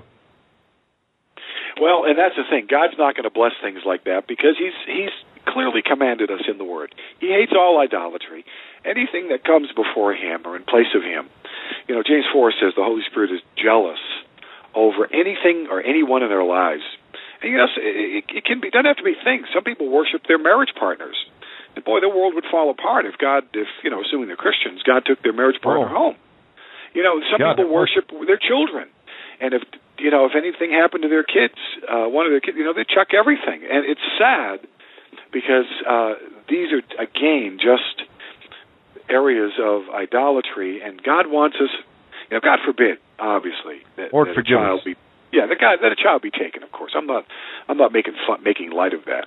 I'm a parent of of, of uh, No. I, I mean to say, uh, you made me think there for a moment. Uh, I've I've been guilty of things like that in my life, and I have to say, Lord, forgive me, because nothing should take preeminence to serving the Lord God and His Son Jesus Christ. Amen. Amen. Amen. Amen. What does the And- word say? If you love husband or wife or son or daughter more than me, you're not worthy of me. Yep, that's what the Lord Jesus Christ said, and um, I think he meant what he said and said what he meant, and we need to take it seriously. And that's why, again, one of the closest disciples to the Lord Jesus was John, and uh, kind of like my namesake. And do you know that he closes the epistle with those words regarding beware, be on guard against idolatries in your life, because Christians can have idols, even though they've they've left uh, you know some of the Roman and Greek gods and goddesses. Uh, believe me, those demons would love to take their places with other things, and with, as I outlined tonight, jobs and health, and particularly the sacred cow of Roman Catholic Christmas. And we have to Oh, yes. always be careful. Always. We have to be careful, folks. Um, what we what we keep around is rosary beads, little amulets. I have a friend uh, that I know. He has this little bracelet that has probably ten of the saints, little little pictures of them encircling the bracelet. You know, and he's carrying around idols with him, and um, you know, rosary beads hanging from the the rear view mirror. Little, you see them a lot down in Central America, especially John. Almost all the taxis have the little um, cards that they carry, and they'll have them taped to the dashboard of, of one of the idols out there. And what's the word say? That's necromancy. We're not Yep. to pray to any dead people. No. And not only that, but there are superstitious spirits, and there are all kinds of uh, demons that will, you know, get you to lock in like a radar on on on those kind of things. And meanwhile, you're lost. You're religious, but lost. And what again, did Jesus that's say, John? Yeah. Jesus was there preaching in a multitude, and some of the disciples came to him and said, "Your mother and your brothers want Yep. to speak to you." Yep, that's what I said earlier. Yep. And uh, he said, "You know, him that doeth the will of my Father is my mother and my my father." I'm paraphrasing a little bit. My mother and my brother, and the point was, uh, he didn't say, uh, "Excuse me, everybody, get out of the way. I need to go worship my mother, Mary." Or she, Praying or, or the- she has special privileges with me to come and talk to me, and whatever request uh, I'll grant her. Exactly, it's just the opposite of what Praying to Babylon Mary will not teaches. forgive you of your sins. Yep. Only the praying to the Lord Jesus Christ. He's the only one, only name given under heaven by which man might be saved, and He's the only way to the Father. Amen. And also, you know, as Paul says in Timothy, you know, there is only one mediator, one go between, between God, the Father, Amen.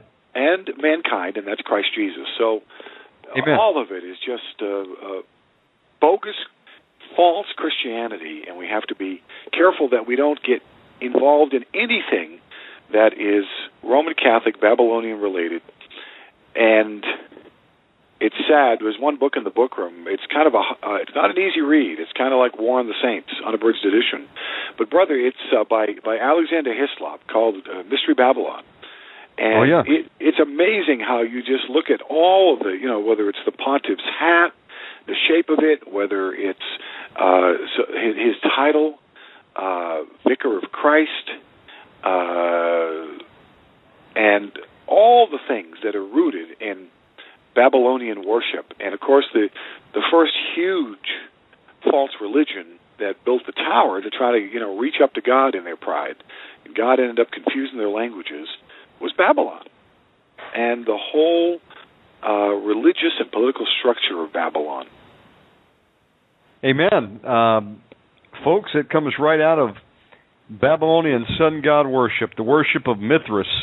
Yep. Back at the time of Constantine. And, you know, there's people out there, John, that say, well, I don't know any different. That's all been raised to believe in. Well, folks, you need to see if the Bible matches up with it. And you're going to find out it doesn't. You need to discard it and get these occultic items out of your homes because it gives Satan a legal right to come in, just as if you had a, Ouija board or an occultic book like the Necromonicon, or you've got Harry Potter sitting down on DVD edition. You're going Amen. to need help because demons are going to come in and start attacking you. They got a legal right to. Yeah, and we've been again just amazed. You know, uh, uh, when when we come across the holidays uh, here at the church, we'll uh, we'll have an anti-holiday. So we'll be attacking these spirits and getting them out of us, while others, sadly, are getting more into them. And uh, that's the, the the reward and the uh, grace of the full gospel, because we can get freer. And of course, we don't get freer just to serve ourselves. We get freer to serve the Lord Jesus Christ and advance His kingdom against the kingdom of darkness. I mean, you know, John, if we want to get real about it, Jesus Christ was most likely born um, around the Feast of the Tabernacles. Yep. And he's, he certainly wasn't born December 25th, folks. But there was a historical figure that was. His name was Mithras, the sun god. Go and look it up in the dictionary. And the two is being worshipped during the winter solstice.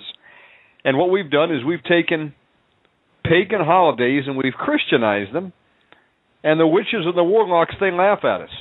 In fact, many are angry because we've taken their high holy days, which were that way for thousands of years. So, you know, we need to get back to what the Word of God says. We don't need to be bringing occultic um, objects in our homes like Christmas trees, hanging the balls of Taurus on there.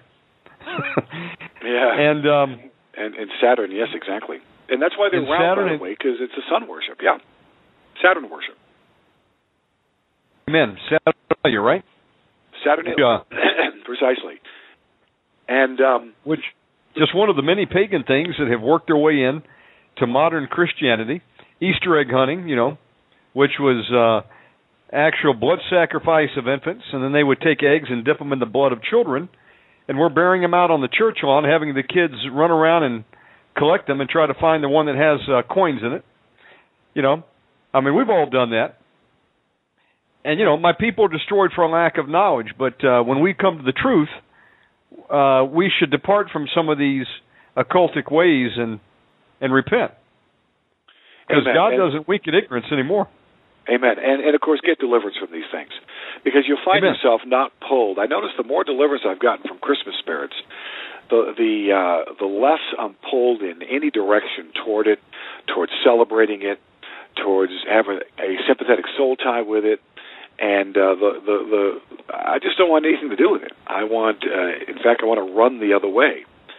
And uh, I would encourage anybody listening whether now or down the road on an archive of OmegaManRadio.com, to just search it out. Just check it out yourself, and you can find, you can discover very quickly that uh, what we're saying is the truth, and uh, then it's your decision. You get a fork in the road. Either believe it and and repent and get these demons out, and have nothing to do with it, have nothing in your house, uh, or you can just go along with like most uh, surface Christians, uh, you know, a mile wide. The, the Christianity is a mile wide, but an inch deep. I'd rather have an inch wide and a mile deep. You know, I'll, I'll never forget the story that was told me one time, John, uh, when I worked for the Army. There was a guy uh, who had the job of testing um, Geiger counters, okay, that detect radiation. And of course, to know if your Geiger counter works, you need some type of radiation source, right? Yep. So what they provided the guy was was something that looked like a thermometer, and it had just enough of radioactive isotope in there that it would uh, trigger the the Geiger counters and it would start beeping, so you would know that uh, it was functional. He thought he was funny, and he took the the thermometer and he said, "Oh, this will make a great coffee stirrer." So every Oh, day he would no. fix his coffee in the morning and he would stir his sugar and cream in there. Well, it was a matter of time. His hair fell out and he died of radiation poisoning. Mm. What is what is the point? A little object like that uh, killed him. We can have occultic objects in our home and wonder why we're coming under attack. Wonder why spirits are attacking us at night. They've got a legal right to do it. You know, my people are destroyed for lack of knowledge. I guess he underestimated the the power of that little radioactive isotope, but it killed him. Yeah, and you know that's uh, one common response, brother Shannon, and then I'm gonna I'm gonna bow out because it's uh, almost a quarter of. Uh, appreciate your graciousness and kindness, but I've got to get some rest. The um, the uh, one of the common responses, brother Shannon, I get, and maybe some of the listeners uh, have kind of thinking along this way as well. That uh, you know, I don't really mean it that way. For instance, if I have a tree, I just like the greenness of it, and I'm praising praising the Lord because you know the Lord made uh, made the trees and blah blah blah blah blah. And my response to that is very simple. It's not how you see it; it's how God sees it, and how His Word sees it, and its cultural significance. Yes. And uh, so it's very, very, very important that we we understand, you know, what. For instance, you know, if you have a, uh wall full of pictures of German swastikas, which are occult symbols, and Hitler knew that, of course. That's why they had them all over the place. Well, obviously, if you bring a Jewish person in your home, or someone else who may be offended by uh, the family family that was killed because of Herr Hitler, you say, "Well, I don't mean it. I think I just like this, you know, the the the the, the, the way it's shaped. I don't really mean it by that." Well, again, it's not how you see it and how you reinterpret it. It's how it is historically, what the truth is regarding its history and significance. And again, this is why you've got to be, as Brother Shannon uh, quoted more than once tonight on the program, that you've got to be not ignorant, but you have to be aware and and uh, knowledgeable in these areas. And that's all we're trying to do. We're just trying to Amen. try to try to give you some knowledge and some truth.